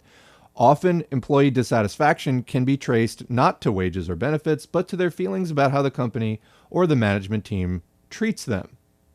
Union interest can grow if employees feel that they are not being treated fairly or with respect. Comment It's amazing this needs to be spelled out for anyone, for any human being. How can your brain be this broken that you need this explained to you? Union interest can grow if employees feel that they are not being treated fairly or with respect. Also, some employees simply believe that they should have a contract to guarantee their benefits and protect themselves from the company. Some employees believe that unionization is desirable in the workplace, regardless of working conditions. Comment Yes, that's absolutely true. Otherwise, you can show up at any time and be told you can't work there anymore. The basic rule of conduct for managers is to maintain normal day to day relations with your employees. You should never use threatening or intimidating tactics or in any way deviate from normal enforcement of company or store policy. Additionally, you should continue to try to involve employees in problem solving at the store level and seek their input on store or company policies and procedures. The key is to really listen to their concerns and suggestions. Comment This is always illusion and sleight of hand. Why? Because your input is never binding, it is always non binding. This is why collective bargaining is important, and generally why we're fighting for socialism. We want a system where industry workplaces do not hang on the whims of capitalists, investors, and their managers. That's not what we want. We want a system where the people who do the work control the work. While we may not ever have absolutely direct democracy on everything, we could have a much, much, much more democratic system than the one we have. Unions, even within capitalism, are a step towards that. And again, historically, a basis for socialist organizing. When Lenin said all power to the Soviets, it was an attempt to turn over power to the existing kinds of worker collectives that were existing. Taking state power, that's important. You need to keep the capitalists out of state power. State's a powerful instrument. But you do also need democratic grassroots organizations, or it's like having a heart and no arteries, let alone capillaries. So, moving on. If you're faced with a situation where one of your managers encourages employees to join a union, you should immediately call one of the employee relations representatives to discuss this. A manager is an agent of the employer. Listen again. A manager is an agent of the employer. To everyone out there, probably most of you don't need to be told this. Don't be friends with your managers. And as such, can bind the company by his or her actions and statements. To an employee, support on the part of a manager can be interpreted as employer support, which violates Section 8A2 of the National Labor Relations Act, which makes it an unfair labor practice for an employer to, quote, dominate or interfere with the formation or administration of any labor organization or contribute financial or other support to it. Interesting. We'll comment on that in a second. A manager engaging in such activity should be instructed to cease such behavior immediately.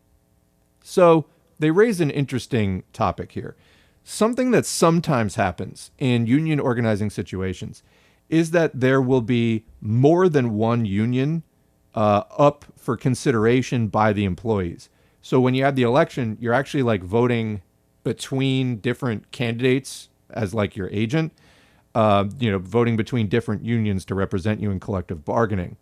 So you know, if it looks like the employer is supporting one over the other, that could be a problem. Also, I think the actual intent behind an employer not being allowed to dominate or interfere with the formation of administration of any labor organization or constitute financial or other support to it is to prevent corruption of the labor union by the employer. I mean, there's other problems like, you know, the whole dues system that you know, I mean, that basically does give the union a material stake in the continued existence of the business. That's really more of a concern for communists than for employers, though. Um, so, anyway, I mean, I think they're trying to dot their I's and cross their T's there. But um, anyway, just to you workers and organizers listening, even if the manager seems to be your friend, they're not. Just reminding you because sometimes in the situation, you know, you can let your guard down. Anyway, moving on. The union may ask you for an opportunity to discuss alleged complaints regarding employee grievances. You are not required to comply with the union's request until and unless it becomes the designated representatives of the employees. Until the union is recognized voluntarily or designated by the NLRB as the employee's representative, the employer is not required to bargain with the union on any subject. If a union representative contacts you directly, do not look at any list of employees that a union rep attempts to give you. Do not look at any cards or letters with names on them. Do not look at any papers that they attempt to hand you. Refer any phone call, letter, or personal visit by a union representative to Ann Kubek, Vice President of Human Resources, or in her absence, to Jim Lathrop, Director of Employee Relations. If the union representative refuses to leave your premises, ask them to leave then contact security or the police to have them removed from your premises. If you cannot get them to leave the store, move to a more private area, away from customers and staff, and make sure that there are at least two representatives from management present during any discussion. Get the name and affiliation of the union representative, their business card if possible. Ask them to state their business. If he or she indicates that his or her union represents a majority of your employees, you should immediately state that you do not believe the union represents a majority of the employees. Comment no matter what you actually believe. If the union representative produces a stack of union authorization cards, do not accept them or look at them. If the union representative attempts to hand them to you, refuse to accept them. If there is not a witness present, call one immediately to witness the refusal. If you look at the cards, the union may try to claim that you have accepted them. Accepting cards may, in some circumstances, result in the loss of our right to gain a secret ballot election. Note the language there to gain a secret ballot election. They view it as their gain. Make no mistake about that. That process is there to skew the process towards the corporation, company, however it's formed. It can be used to claim recognition, since you now know who has signed cards and therefore theoretically supports the union. Theoretically, it may cause the NLRB to order us to bargain directly with the union without an election. Frequently, unions will ask for a list of names and addresses of employees. Sometimes they will ask for information about salaries or benefits. Do not provide union representatives, including those who may work for Borders, with this information. General managers should not post employee address lists in the store, as employees will often turn these over to union organizers in order to mail things to employees directly. Can we keep the union off our premises? Yes, it is company policy to limit access to the premises to employees, customers, and vendors. I guess that's a note to union organizers. Do this while you're shopping. Trespassers are not permitted and can be prosecuted. Non employee union representatives are not authorized to conduct their business on our premises. Should such outsiders refuse to remove themselves, immediate action should be taken. A manager should escort the individual off the premises call security or the police if you need assistance. If possible, however, avoid having the union representative arrested. Your main concern is simply to remove them from the premises. Managers, as representatives of the company, may and should express their opinions and make statements regarding unions in general and the particular union specifically, provided they do not threaten employees in regards to union membership or activity. Additionally, you may not reward anti union activists. Employees cannot be asked about their sympathies, activities, or involvement in the union. Employees may not be disciplined for engaging in union activity. Employees may be disciplined for violating store or company policies and procedures consistent with your regular performance discussions, regardless of union affiliation. It is important that you discipline your employees consistently and without regard to union or company sympathies. Rules of conduct for all employees should be clearly and consistently communicated and enforced. We strongly recommend that during an organizing campaign or in the face of union activity, you contact the Employee Relations Department prior to enforcing any formal disciplinary action on any employee. Uh, this continues for a while. I just want to say clearly, they know their rights. Do you know yours? Moving on. Do's and don'ts. There are some basic and easy rules about what managers can and cannot do in terms of protecting the rights of employees. You can remember this with the easy acronym of SPIT. Managers cannot spit. Here's what you can't do spy. Managers cannot spy on employees' union activity. Promise. Managers cannot promise benefits to employees who vote against the union. Interrogate. Managers cannot ask questions of their employees about unions. Threaten. Managers cannot threaten employees who engage in union activity. So you can see that what you can't do is pretty simple, and three out of the four things you can't do, you wouldn't do anyway. The only one you can't do that's hard is the part about asking questions, since it's a normal means of interaction with our employees. However, you can tell them that you can't ask questions, but that you are willing to listen if they want to talk about it, and are able to answer questions if they have them.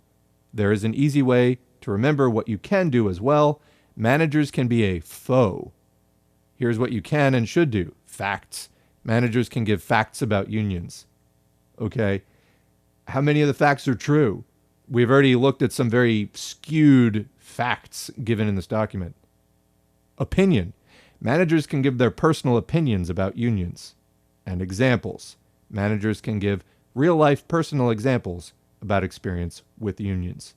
So you can see that the range of what you can do is huge, and the list of what you can't do is really pretty small.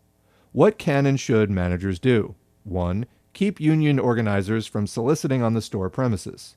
2. Clearly articulate the positive benefits, tangible and intangible, intangible being ones they don't have to pay for, that our employees currently enjoy, including higher rate of pay than other retailers, better than national average raises, positive work environment, opportunities for promotion, etc. 3. Make sure that your employees understand the significance of signing a union authorization card and realize that they do not need to sign a card in order to vote in an election. Comment. That's hugely misleading because depending on how things go, if they want to vote in the election, but people don't sign enough A cards, there's not going to be an election. So it's potentially very misleading. If they want to vote against the union, then yeah, they shouldn't sign the A card. But just saying that you don't need to sign a card in order to vote in an election, technically true, but if nobody signs cards, there won't be one. Four, be clear with employees about the potential negatives associated with union membership including potential strikes, dues, fines, loss of flexible open environment, yeah, I really want to lose the opportunity to be pushed around on an individual basis by my boss, etc. So you can see there, you know, when they talk about their ability, it's really to be manipulative. I mean, none of those things are really downsides. They all result in more power to the employees, which is like the thing they're trying to prevent people from realizing and they have to be misleading because it's an objective fact that this would result in more power. Number five, talk with employees about how you would prefer to deal directly with them rather than a third party. Okay, except they have an entire team of lawyers, managers, HR people, and the employee has nobody. Okay. So again, misleading. They're leaving out, they're omitting a huge amount of information there. Six, tell employees why you don't believe that a union would be a good thing in our environment. Not their environment, our environment. Seven, share your own personal union experiences if you have them. Just, I guess, make sure they're not positive ones. Eight, make sure that employees understand that no union can guarantee anything. They can make empty promises, however. Oh my God. I hate the person who wrote this. No union can obtain more than the employer is willing or able to give. Yeah, but the employee is able to put that employer under extraordinary pressure, which increases what that employer is willing and able to give. And stats show, history shows, time and again, that happens more often than not. So fuck Ann Kubek. Fuck you. Nine. Compare our wages and benefits to other unionized or non unionized companies to show how we compare favorably. Comment, but do you compare favorably to unionized companies? This actually raises another issue, which is the more or the greater the percentage of the private sector that is unionized, the more pressure there is on the non unionized companies to have to be competitive with them. So in this case, having unions in the economy is good even for people who aren't directly members. Their company hasn't been unionized yet, for example. It's good for everyone because it lifts the wage base for the entire industry. Okay. 10. Clarify any incorrect, untrue, or misleading statements made by union organizers. Give employees the correct facts. Okay. 11. Distribute information about unions in general or the facts about the specific union you may be dealing with. 12. Reply to union attacks on company policies, procedures, or benefits. 13. Advise employees of their legal rights, so long as you do not encourage or finance an employee suit or legal action. 14. Insist that any solicitation of membership by either employees or outside organizers be conducted outside of working time, i.e., when they are on break or off the clock. Keep union organizers who are not Borders employees out of backroom areas. 15. Treat union and non union employees alike. 16. tell employees that they are free to join or not join the union so far as their status with Borders is concerned. What should managers not do? And commenting quickly, this what should managers do and not do list, they don't really come from Borders themselves. They're coming from Borders legal department who know the labor laws and then just basically tell Borders, look, you don't want a union, here's everything that you can do, do it to the fullest of your capacity, and here's everything that can get you in trouble, don't do that. And, you know, so in other words, the corporation is very much aware of all the rules and all the boundaries. They're going to try to exploit every liberty that they have in favor of preventing employees from gaining more power. That's their objective. They may not say it in quite, you know, those terms, but that is what they're trying to do. And they will do it, believe me. So, what should managers not do? One, attend union meetings or engage in any undercover activity, which implies surveillance of employee union activity. Two, terminate or discipline employees for engaging in union activity. Comment, by the way, even though this is what they should not do and what's illegal, and that's mostly the reason that they're saying they should not do it, is that it is illegal. This stuff happens all the time anyway, particularly terminating employees for engaging in union activity. Oftentimes they will do this and then just say it was for cause, but they will in fact be lying. And there have been many cases where even the conservative oriented NLRB can't deny that that's what happened. And then they award, you know, or they order the company to pay back pay to the fired employee. So it does happen all the time. Three, Ask employees about union matters, meetings, etc. Ask employees about their opinions of the union or union organizers. You may listen if they choose to tell you, but you cannot ask. 4. Ask employees how they intend to vote. Ask employees opinions on how they think other employees may vote. 5. Give financial support to a union or to employees, regardless of their union sympathies. 6 announced that Borders Inc. will not deal with a union. Comment. This goes back to engaging in good faith negotiation. This is basically threatening not to do that. Seven, ask an employee during an interview about his or her affiliation with a labor organization. Eight, discriminate against pro union employees when disciplining, assigning schedules or sections, etc. Nine, treat union and non union employees differently over the same issue. 10 deviate from borders policies for the purpose of getting rid of a pro union person. Comment. So, it, like I said, that happens all the time in practice. Also, corporate is able to cover their ass here by putting this down in writing as like, oh, well, we formally directed them not to. 11. Threaten a union member through a third party.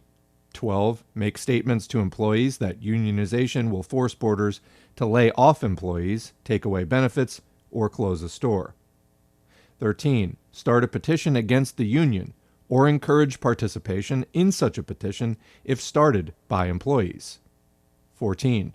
Visit the homes of employees to urge them to reject the union.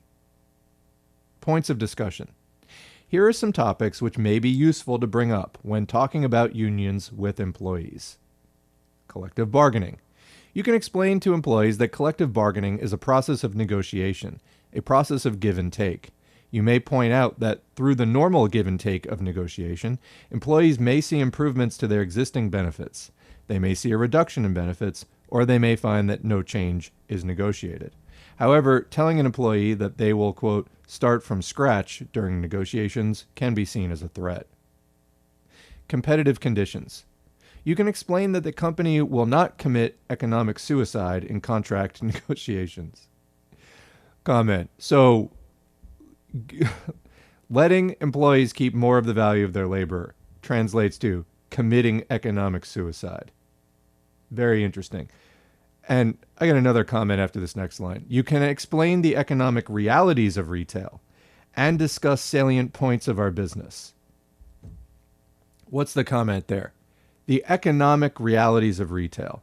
So, to give a little credit to any individual corporation, yes, this system is cutthroat, ruthless. Every corporation has to be shitty to its employees not just because like they're all bad people, though many of them are. I submit you have to basically be a psychopath to want to be at the top of the system, honestly. But they have to engage in this type of behavior, or else what? They will go out of business because somebody else will do it instead and then put them out of business. They will be outcompeted. I like to say that the profit motive is also the profit mandate. It's also legally mandated uh, for a shareholder protection that a corporation has to provide maximal, you know, profit to the shareholders, um, and that they can't really prioritize other things. But so let's take these two together. You can explain that the company will not commit economic suicide in contract negotiations. You can explain that I, just amazingly charged language there. You can explain the economic realities of retail and discuss salient points of our business. So, yes, it's true. Um, to an extent, you really can't change this system on an enterprise by enterprise basis because any enterprise, whether it's Borders or you know any other company that is one of well was one of their competitors, they're playing by the same rules. I mean, they're playing on the same battlefield. This is a major problem with capitalism is the amount of like redundancy and waste. But what it comes down to is they can't lose a certain amount of profitability.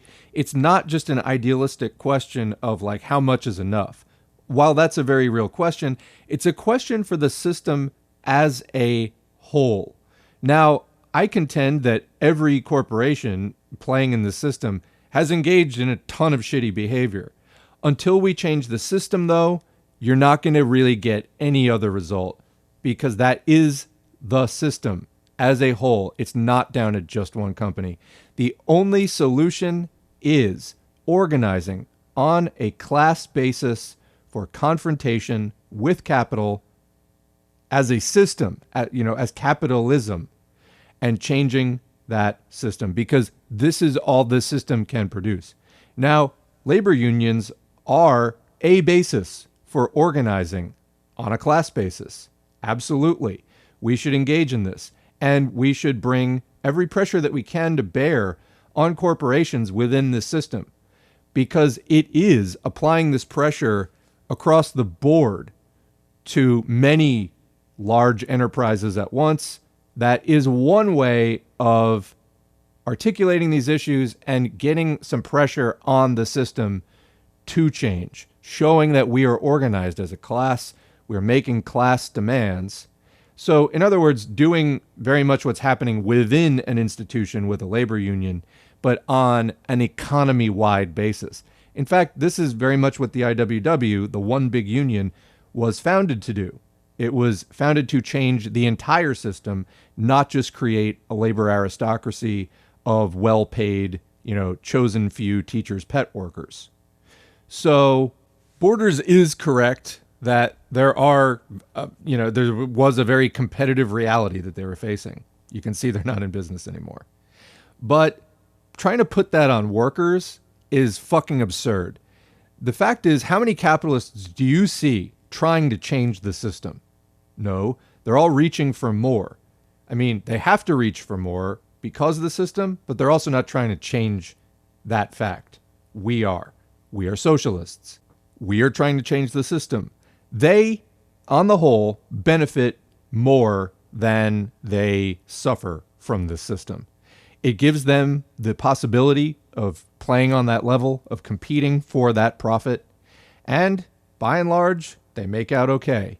We do not. We are the human resources, and we want to end the system. And if you want to end the system, we have to organize for it. You cannot wait for capitalists to try to change this system for us. They simply won't, even if some of them complain about some aspects of it.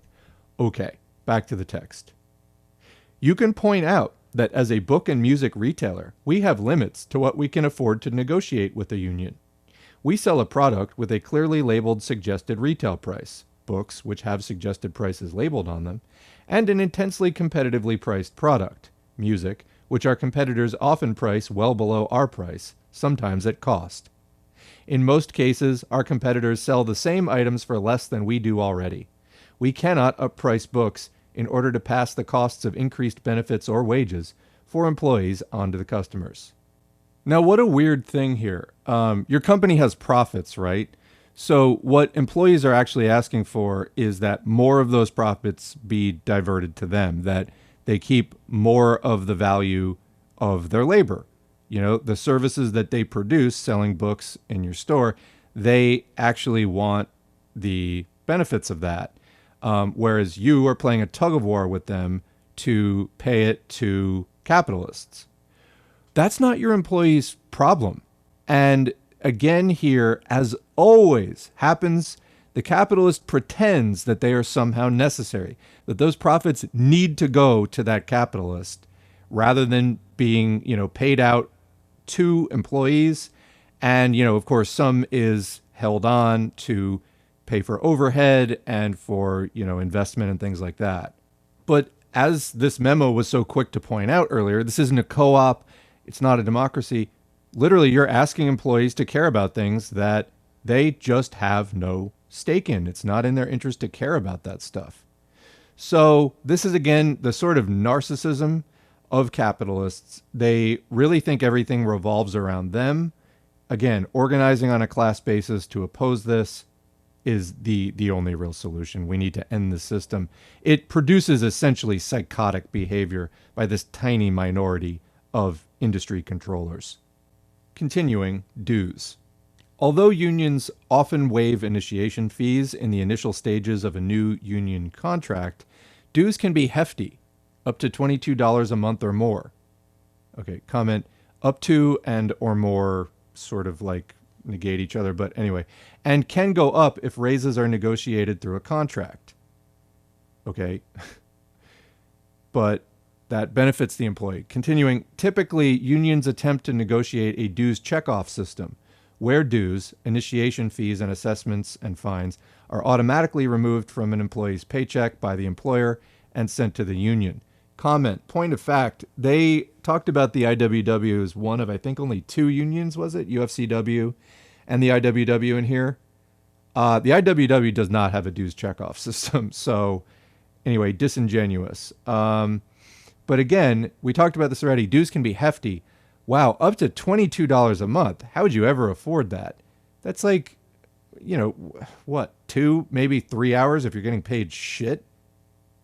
And think of all the benefits you get. And that's a month.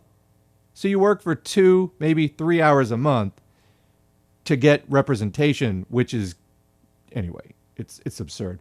Existing benefits. You can discuss current benefits and point out differences between current plans at Borders versus other negotiated union contracts or other book and music retailers. You can point out the economic value of our benefits. Comment. So, actually, the benefits was one of the points of contention in the case study above, but whatever. Fines. Unions can impose fines on members for a variety of reasons, usually outlined in their constitution, including not being present at union meetings, attempting to decertify the union, being disruptive at union meetings, refusing to honor a picket line, even for a strike at another business, filing an unfair labor charge against a union, etc. Union fines are legal debts collectible in court. So um, I can't speak to every one of these. There is one in particular I'm thinking, but I would need to do a little more research on that. Anyway, again, they're preying on people's fear in this culture of collective action. That's really all it is, is that we are not used to standing up for each other, let alone having an obligation to stand up for each other. And they're trying to use that as a scare tactic. Grievance rights. Unions promise a formal grievance procedure which often appeals to employees. You should point out that Borders has always been an open door policy company. Wow, dismissive wanking gesture. Give me a break and encourage employees to recognize the value inherent in a policy that allows them to raise issues directly with their. Oh my God. Here at Borders, we give you the freedom to be ignored directly by your manager. Okay. Allows them to raise issues directly with their manager, general manager, regional director, employee relations representative, any vice president, or the president of the company. Comment who will ignore you or maybe reprimand you. If you have a union, it's not one on one, it's several fingers pulled together to form a fist. It's more power. Why anyone would think that that is a positive, I'm not really sure. I'm sure someone does. Guaranteed wage increases and benefits. Unions can promise wage increases or specific improvements to benefits. However, these promises cannot be guaranteed. Managers should point out Borders' consistent history on wages and solid benefits plans. For instance, over the last three years, Borders has regularly given out 4.5% annual average raises. Last year, first time union negotiated contracts averaged a 3% raise. The national average raise last year was 2.9%. The point is that there is no guarantee. Collective bargaining is unpredictable. Encourage employees to ask union representatives for a signed, notarized, legally enforceable guarantee of their promises. The union won't and can't do it. Now, I don't know what every union does in this case, but as I mentioned before, a general rule is that unions want participation, trust, and strong relationships with their member workers. If I was a union representative and the uh, you know an employee who had been told by their manager exactly that thing to ask for a signed notarized legally enforceable i would take that opportunity to explain to them how collective bargaining works the importance of their participation how the more employees get involved the more likely they're to get anything that ultimately it's the employer that's withholding all of the things that they want etc it's kind of an absurd request that I mean, really is a, is a weakness of this document because they are encouraging workers to engage with the union, which probably is only going to help the union. Oh well. Moving on, the nothing to lose mentality. Union supporters will often tell their coworkers that they have nothing to lose by voting in a union. This is false. Every wage provision and benefit is subject to change through the process of collective bargaining and could possibly be reduced as a result of negotiations. I'm making the what face. Like what? People don't generally lose good conditions by joining unions. That's I can't even imagine why they would put that in writing. Okay. Additionally, employees would possibly give up direct interaction with their managers. Oh no, I'm so sad. Imagine not having to interact directly with your manager and be forced to take their grievances to a shop steward, someone they may not know, like, or trust but I'm sure they like, know, and trust their manager to represent them to management. Literally, that is the whole idea. Seniority rules. Unions often argue that length of service should entitle individuals to receive promotions. It is important to point out that we have historically tried to hire the best and most capable individuals for jobs rather than relying solely on length of service as a determining factor. When you have a lot of newer employees who hope to move up, seniority is often seen as an impediment to their ability to advance quickly within the company. Comment on the other hand, there's also a future guaranteed to you. So there is that. You know, Borders acts like the only reason somebody gets a job is for like side money. We're literally relying on these wages for our life, for food, housing, clothing, water, like you name it. uh, you cannot survive without this money. It is not a fringe benefit. Astoundingly out of touch. Strikes. You can discuss the possibility of strikes occurring, and that a strike is the union's chief means of pressure on an employer during collective bargaining. Comment that is not true. There are many job actions short of a walkout that can be used and are used.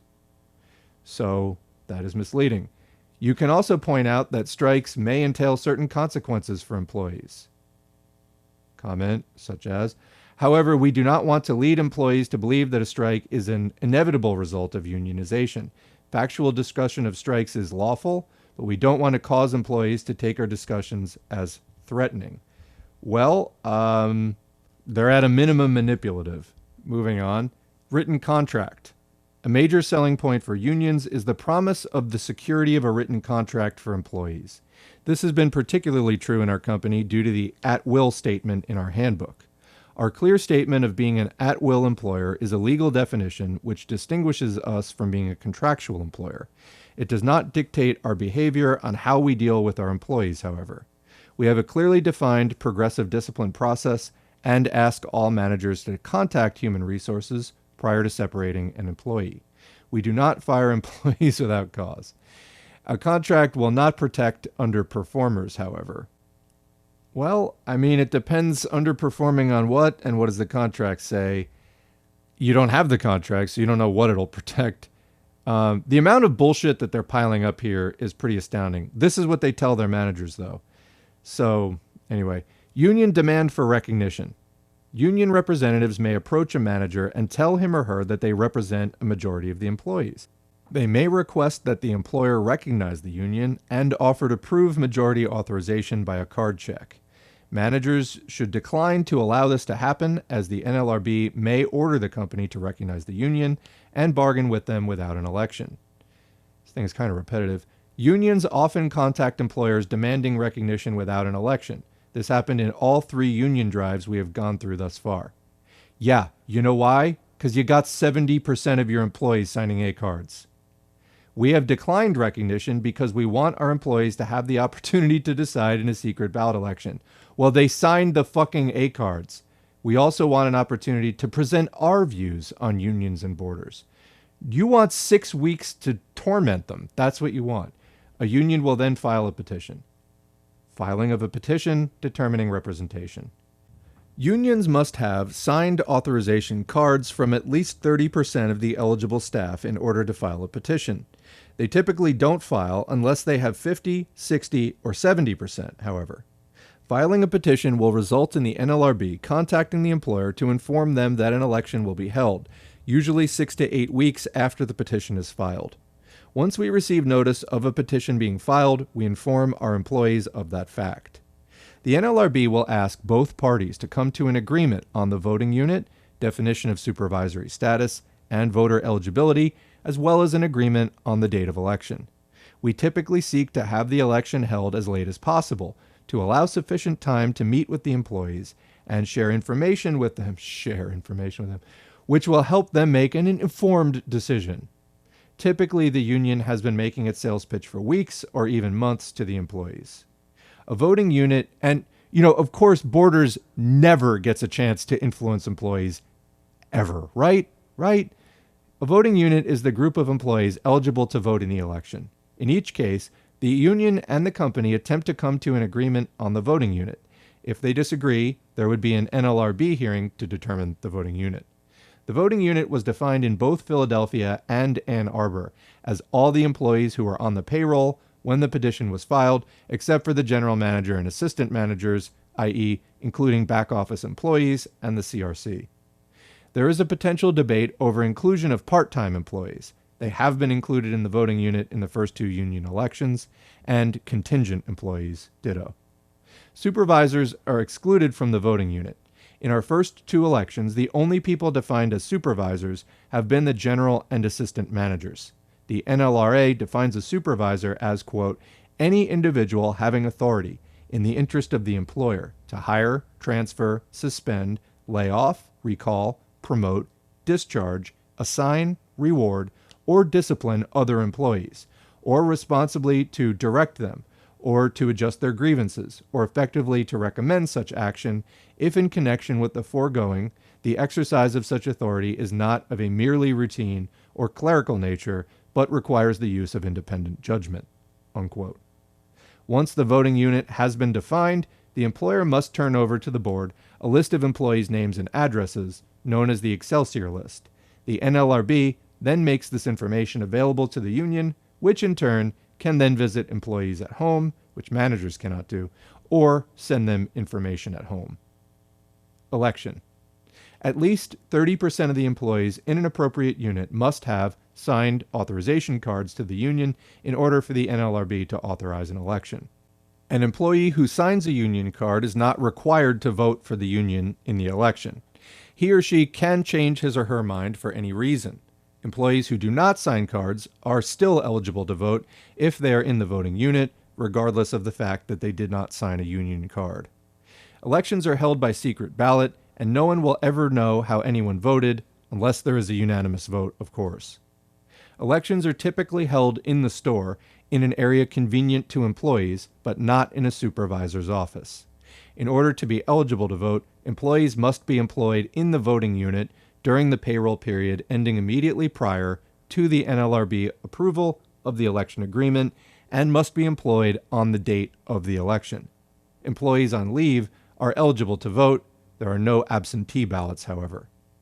To win an election, the union would need to garner 50% plus one of the votes cast. For example, there were 71 eligible voters in store number one. If everyone voted, 36 votes would win the election for either side. However, if only 34 employees chose to vote, then 18 votes would win the election.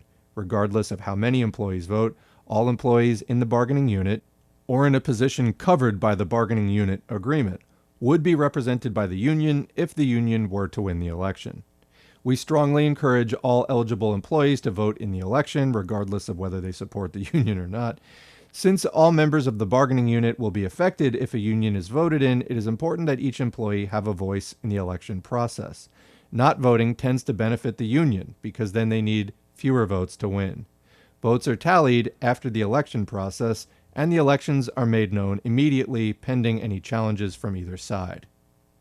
Bargaining orders without election. Under certain circumstances, a company can be ordered to bargain with a union which has obtained authorization cards from a majority of its employees, even without a secret ballot election. This is usually only true when a company commits numerous serious unfair labor practices or if they recognize the union by accepting cards. Post election decertification. Regardless of the outcome of the election, we must strive to keep our communications open and to continue to run our business in a fair, ethical, and responsible manner. Whichever side loses the election is likely to feel disappointed, of course. Comment, of course, if it's management who loses, they have lots and lots of money to comfort them. It is important that managers maintain an above board approach when discussing the union and the outcome of the election. If we win the election, we should not gloat, but should focus on moving forward together to resolve issues. We must be sure to keep our eyes focused on dealing with the types of issues raised during the election campaign. Regular communication must continue. Objections to the outcome of an election must be filed within seven days after the election. Objections can be raised on the conduct of the election or on conduct which affects the results of an election. If no objections are raised, the NLRB will certify the election and send both parties confirmation of the election results. The National Labor Relations Act allows employees the right to decertify their union through an election process similar to that which allowed the union into the workplace. The union must receive a majority of votes cast in order to retain certification. A tie results in decertification. A decertification petition must be filed by the employees, not the management, and must be supported by at least 30% of the employees. Managers may not initiate or assist in the preparation of the petition. They may, however, provide employees with the address of the NLRB if they request advice on how to decertify the union. A decertification petition can be filed one year after an election, which certifies a union if a contract has not been negotiated between the 90th and 60th day prior to the expiration of an existing contract, after a contract has expired if it is not renewed or extended. Commenting, that's pretty much the end of the document. There are another couple of sections which are basically workshops of scenarios of you know, testing the manager's knowledge of whether they can or can't engage in particular behavior. If you want to check that out, there will be a link to the document I just read in the description. Um, otherwise, I just like to wrap up. I know this file has been really long and they actually repeated a couple sections in it. Um, basically, you can see that the NLRB process under existing labor law is very slanted towards the employers. It was set up in the 1930s because there were so many strikes that some capitalists were like, look, we've got to make this system run more smoothly. And honestly, some capitalists, by being very stubborn, were risking revolution by not recognizing unions and really escalating things. The NLRB was put into place to try to initiate a class peace, prevent things from escalating further, um, you know, allowing for some concessions and an orderly unionization process, which would be subject to law, regulated by the capitalist courts, etc., etc. While it did lead to, you know, the social democracy quote class peace, ultimately you could say it just kind of prolonged the conflict between capital and labor. Of course, neoliberalism came in in the late 70s, 80s, and now we're 40 years into it. And um, they've just been repealing all of this stuff. It's harder than ever to form a union uh, because now it is very much regulated and uh, not regulated in a way that really benefits workers. There are still, you know, some advantages that you can coax out of the system if you really know what you're doing. However, some unions, like the IWW mentioned in this article, are really shying away from the NLRB election process. I have mixed feelings on that.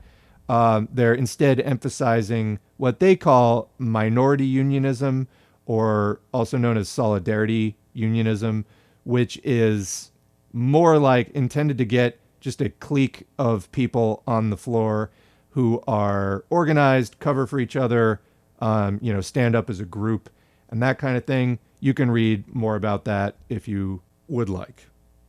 Otherwise, I am going to leave it there for this file. And uh, let me know what you think. Have you been in a union? What have been your experiences? And uh, what kinds of content on this subject would you like to see in the future? Otherwise, we're going to thank our current patrons whose names are on the screen. Every contribution is very much appreciated. And we're happy to see several new patrons signing up this month. We've also got some new ones whose names will be on the May credits after they have been billed on May 1st. So thanks to everyone. Thanks to you for listening. Please remember to like, share, subscribe, and we will catch you in the next video.